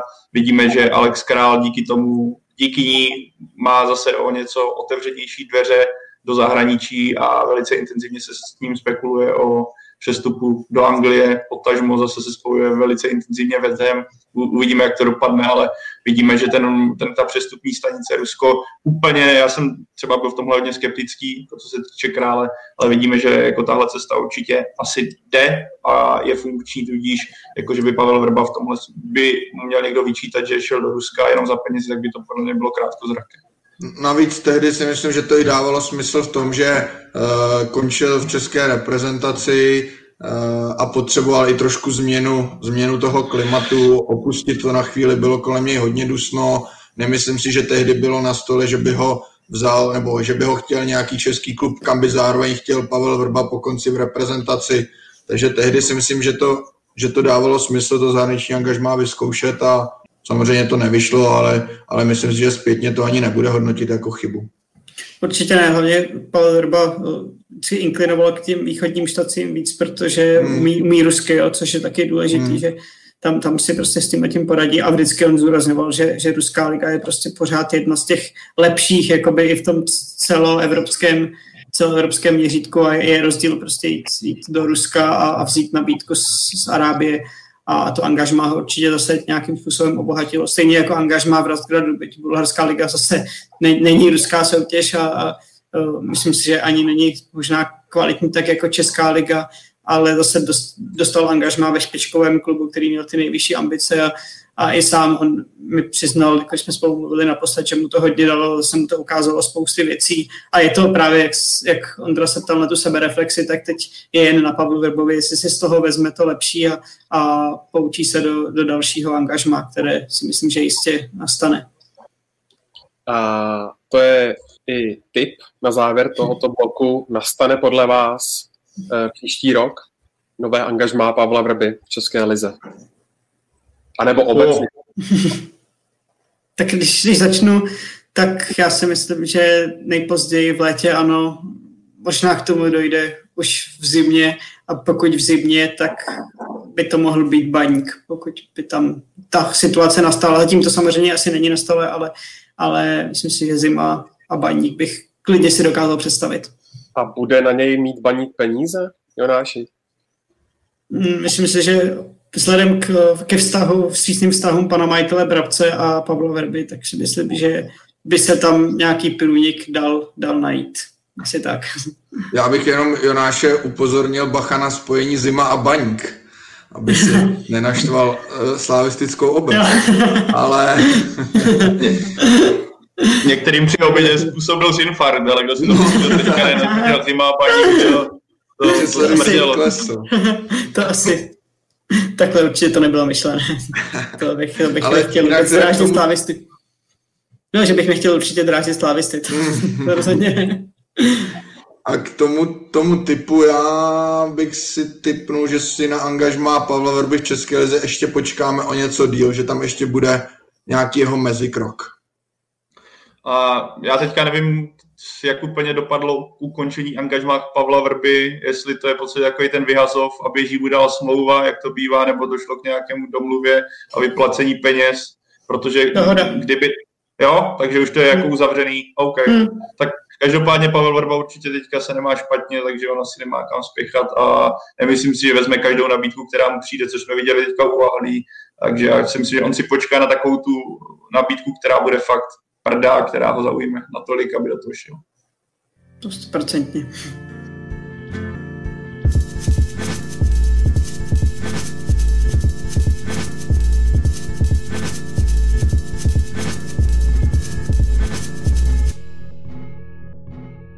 Tak jo, tak si dejme ještě jedno téma na závěr, uh, trochu smutnější, protože minulý týden umřel Diego Maradona, bylo mu 60 let. Podle vás nejlepší hráč fotbalové historie? O, tohle je strašně těžká otázka, na ní nikdy vlastně nedokážu adekvátně odpovědět, uh, protože Diego Maradona ukončil kariéru, má za sebou už matatelné, nebo má, víme, co dokázal Messi, Ronaldo, pořád už dokázali z toho strašně moc a pořád ještě mají před sebou nějaké let, roky kariéry a pro mě osobně i z toho uh, hlediska, že vnímám intenzivně po jejich kariéru, tak uh, asi bych zmínil je dva v tomhle směru, ale já bych řekl, že každý si asi najde svého kozu, jak se říká, každý si najde svý kout. Takže úplně bych jako nedokážu říct, že Diego Maradona, řekl, uh, že byl nejlepším hráčem světa, rozhodně byl hráčem, který ovlivnil obrovské množství lidí, obrovské množství kluků, holek, aby někdy hráli fotbal v Argentíně za boha a udělal to pro fotbal tak moc, jako skoro nikdo na světě. A užil si ten život asi taky dost naplno, no, takže, ale neřeknu ti, jestli je jeden z nej určitě. A pak už je to asi hodně o individuálním pocitu. Za mě je to asi hráč, který nejvíc ovlivnil fotbal jako takový a dokázal, podle mě to možná už asi nikdo ani takhle nedokáže, prostě sám strhnout celý tým a sám vyhrát pro svou zemi. Mistrovství světa, když to trošku zlehčím, ale myslím si, že opravdu on ty výkony, když to člověk zpětně sleduje na tom mistrovství světa 1986 v Mexiku, tak byly tak dominantní, že opravdu on měl své spoluhráče jenom k tomu, aby mu tam prostě udělali prostor a nechali ho hrát a, a dokázal to pak i dvakrát s Neapolí ale jako říct, že to byl nejlepší fotbalista všech dob je velmi těžký, protože zase musíme srovnat, když taky vnímám, přesně jak říkal Pavel, nejvíc, nejintenzivněji tu kariéru Lea Messiho a Cristiana Ronalda a ti dva bez, bez pochyby doká, dokázali a stále dokazují dominovat mnohem delší éru, mají i lepší, lepší statistiky, dali mnohem víc gólů, rozhodli mnohem víc, víc zápasů. Ale asi, asi prostě ten Diego byl, byl svým způsobem opravdu výjimečný a tak, jak on, on zářil a dominoval, prostě už si myslím, že to nikdo nedokáže i s tím způsobem života, s jakým on to zvládal, protože dneska ten fotbalista musí být úplně, úplně jiné chování a úplně jiný přístup, protože se fotbal strašně změnil, takže v tomhle pro mě je, je výjimečný a, a zůstane výjimečný. Prostě, když se řekne Maradona, prostě je to fotbal pro mě a, a krása fotbalu a proč, proč vlastně ten fotbal máme všichni rádi. Hmm, jo, t- ten jeho odkaz je určitě obrovský. E, to, co on vlastně dokázal s Neapolí, je, je naprosto neuvěřitelné, kdy přišel do opravdu průměrného italského týmu, a dokázal ho vlastně dotáhnout postupně k, dvě, k dvěma titulům a to ještě v tehdejší sérii A, která byla možná nejlepší soutěží světa, opravdu nabitou, takže tohle, tohle je neskutečné a navždy to za ním zůstane a, a to, jaké vlastně šílenství on dokázal vždy vyvolat, jak v Argentíně, tak právě v Neapoli, dokazuje tu jeho velikost, ale taky se přidám k tomu, že nelze říct, jestli byl nejlepší fotbalista všech dob. Já osobně nemám moc rád ani ankety eh, hráč roku, na tož, na tož něco takového. A kromě toho, co zmiňovali kluci, to srovnání napříč generacemi, tak já ještě taky přidám srovnání napříč jako vlastně se stavou, že jo, proč, proč vlastně mají být, já chápu proč, všichni chceme vidět góly, ale, ale proč se vlastně mluví furt jenom o těch ofenzivních hráčích, proč se třeba nezmíní hráči jako Franz Beckenbauer a kteří také měnili, eh, měnili ty týmy, kde byli, měnili fotbal jako takový a, a kromě toho, že bránili, tak přidávali obrovskou, obrovskou nadstavbu těm týmům, takže z tohohle pohledu souhlasím s tím, že nelze říct jednoho, i když je to samozřejmě eh, zajímavý, lidi chtějí slyšet to jedno jméno, ale, ale v tomhle případě to prostě nejde. A ale to nic nemění na tom obrovském odkazu, který Maradona hmm. zanechal. Myslím, že ukázal i spoustu hráčů, co hrají nějaké okresní přebory a hrají někde na vesnicích, že když se opijete v pátek na nějaký chodový, a tak můžete do dalšího dne v klidu do zápasu. Se mi líbil eh, vyjádření Paula Gascoina, který řekl, co vzpomínal na Maradonu v tom smyslu, že přiletěli do nějaký zápas a řekl Maradonovi v tunelu, že je opilej a on mu odpověděl, že v klidu, že on taky, takže jako vidíme, že jeho Nevím, jestli jsou... si úplně vyzobrul ten správný příklad, který Maradona dal, ale... ne, samozřejmě, tím jsem se to snažil takzvaně odlehčit. Eh, myslím, že má odkazy, má i samozřejmě i negativní stopy v tomhle směru, ale to jako já mě to mrzí mě, že jsem ho třeba právě neviděl nikdy jako v živém zápase, protože když pak člověk vidí ty dokumenty a nějaké ty útržky z toho, co předváděl na tréninku, tak bylo znát, že fotbal jako miloval prostě z celého srdce a strašně ho to bavilo. A vlastně u spoustu hráčů mi to v současnosti chybí. Občas taková ta čirá láska z toho fotbalu. A v tomhle směru eh, je, jsem vlastně rád. I ten, do, kdo neviděl dokument Maradonu, ať si někdy pustí, je to strašně zajímavý vidět a dá, dalo by se asi o tomhle hmm. tématu mluvit v ještě strašně dlouho. Hmm, určitě ještě, co bych dodal, tak eh, tedy ta jeho vůle a chuť po vítězství a, a to, že on prostě, když si dal nějaký cíl, že prostě vyhraje s Argentinou mistrovství světa, tak proto byl ochotný udělat prostě naprosto cokoliv.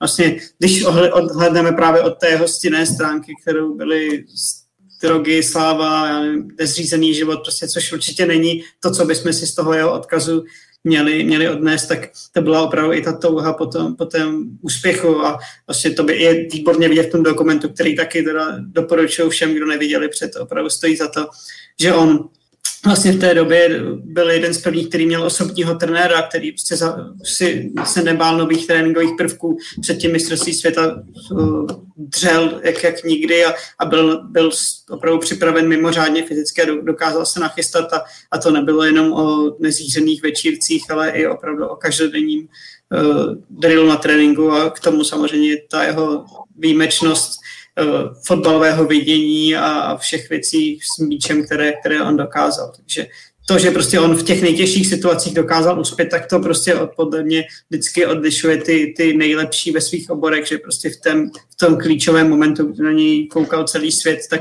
tak prostě on ze sebe dostal to nejlepší a, a proto bychom si toho odkazu měli vážit a to si myslím, že by si lidé z něho měli především pamatovat. Maradona boží ruka, měl se přiznat podle vás? Ale ne. Tak, Těž, těžký asi. Já bych se taky nepřiznal. Asi takhle, jako tohle to má vidět rozhodčí, že jo? Jako, to, jako jasně, Jsme asi... ale byste asi, no. neviděl, no.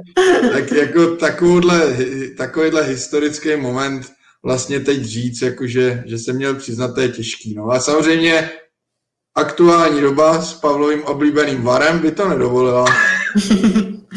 Přesně Až tak, vidíte. VAR, VAR by tohle nikdy nedopustil. Ale ne, bylo vždycky do, do téhle diskuze, já ten řeknu rychle, Jony, uh, ono, že jo, teď se na to koukáš takovým tím pohledem, byla to ruka, nebyla to ruka, ale my si neuvědomujeme, co třeba kolem Maradony se dělo, jakožto kolem hráče, že jo, jaký tlaky na něj byly, uh, jak to vnímal od fanoušků, jako kolik, kolik v tom zápase, jako jak byl moc okopávaný. To jsou takové ty prvky, hmm. které tě v ten moment výrazně ovlivňují. A já, když vidíš, jaký jsou ty videa, jak o x hráčů projelo s kluzem, jako co, jaký, hmm. pod jakým tlakem on neustále byl, co všechno musel vlastně pro ten úspěch udělat a co se kolem něj prostě ve finále jako celek dělo, tak eh, já pro mě vlastně naprosto pochopitelný, že když se tohle stalo, tak vůbec nepřemýšlel o nějakým momentu, že by se přiznal. Jako pro něj to bylo takový vlastně plnění nějakého celonárodního cíle, který mu leželo na zádech, na bedrech, že od něj všichni čekali, že on ten úspěch té Argentině doveze a donese což se následně stalo tím nádherným solem přes půlřiště, který se stalo podobně legendární. Ale jako pro mě z jeho pozice naprosto chápu, že nikdy asi neměl nějaké výčitky a vůbec neuvažoval o tom, že by se přiznal. Prostě to, to má, mu dal asi ideální tečku v tomhle směru, měl to vidět rozhočí a pokud to neviděl, tak to je primárně chyba jeho, ne Maradony. Jo, ten, já jsem to... Já, já jsem jenom chtěl dodat takový boj, boj, ne, já jsem jenom chtěl dodat, že, že bych se spíš zamyslel být brankářem, že mě pře, přeskočí hráč, který měří 165 cm. To asi i samozřejmě s nataženou rukou, ale to, to bych spíš se jako styděl tím golmanem, že si to, že si to nepohlídal. A Pavel dobře poslal tu tíhu toho tlaku, jako to asi to nesouvisí s tím, že by, že, nebo byl to zrovna Maradona, ale který samozřejmě žil prostě kontroverzním životem a a může, nebo spousta lidí, hlavně asi Britů třeba do dneška může za to nazývat podvodníkem, ale, ale podívejte se vlastně, co udělal třeba Thierry Henry, že jo? a to byl vyhlášený gentleman a, a jak tehdy posunul Francii na šampionát tou rukou, takže a taky ho asi nenapadlo v ten moment, že by se měl přiznávat, takže to jako Pavel to popsal dobře, prostě ta, hmm. na něm toho leželo tolik, že byl ochotný pro tu výhru udělat všechno a určitě ne, nebudeme asi tvrdit, že to udělal výborně a že by ho takhle měli další v tomhle konkrétním momentu následovat, že by, že by měli dávat gol rukou anebo simulovat penalty nebo něco takového, ale on v ten moment prostě udělal, byl odhodlaný udělat cokoliv a,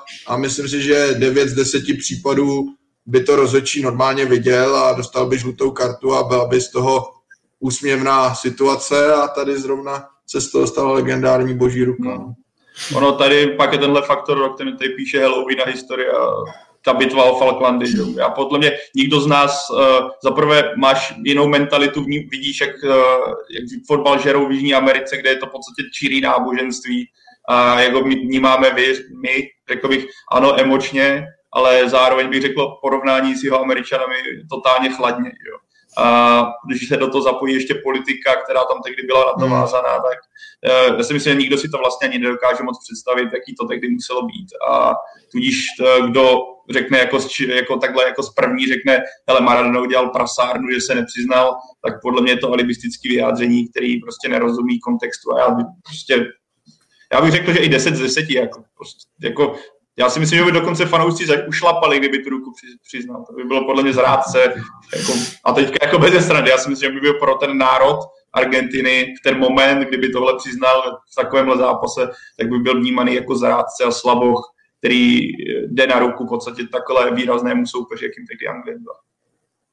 Maradona vedl mezi lety 2008 až 10 i argentinskou reprezentaci eh, na mistrovství 2010 VAR s ní došel až do čtvrtfinále, kde prohrál s Německem eh, jeho tým 0-4. Eh, pak ještě trénoval v několika dalších klubech. Proč myslíš, Tomáš, že jako trenér úspěšný nebyl?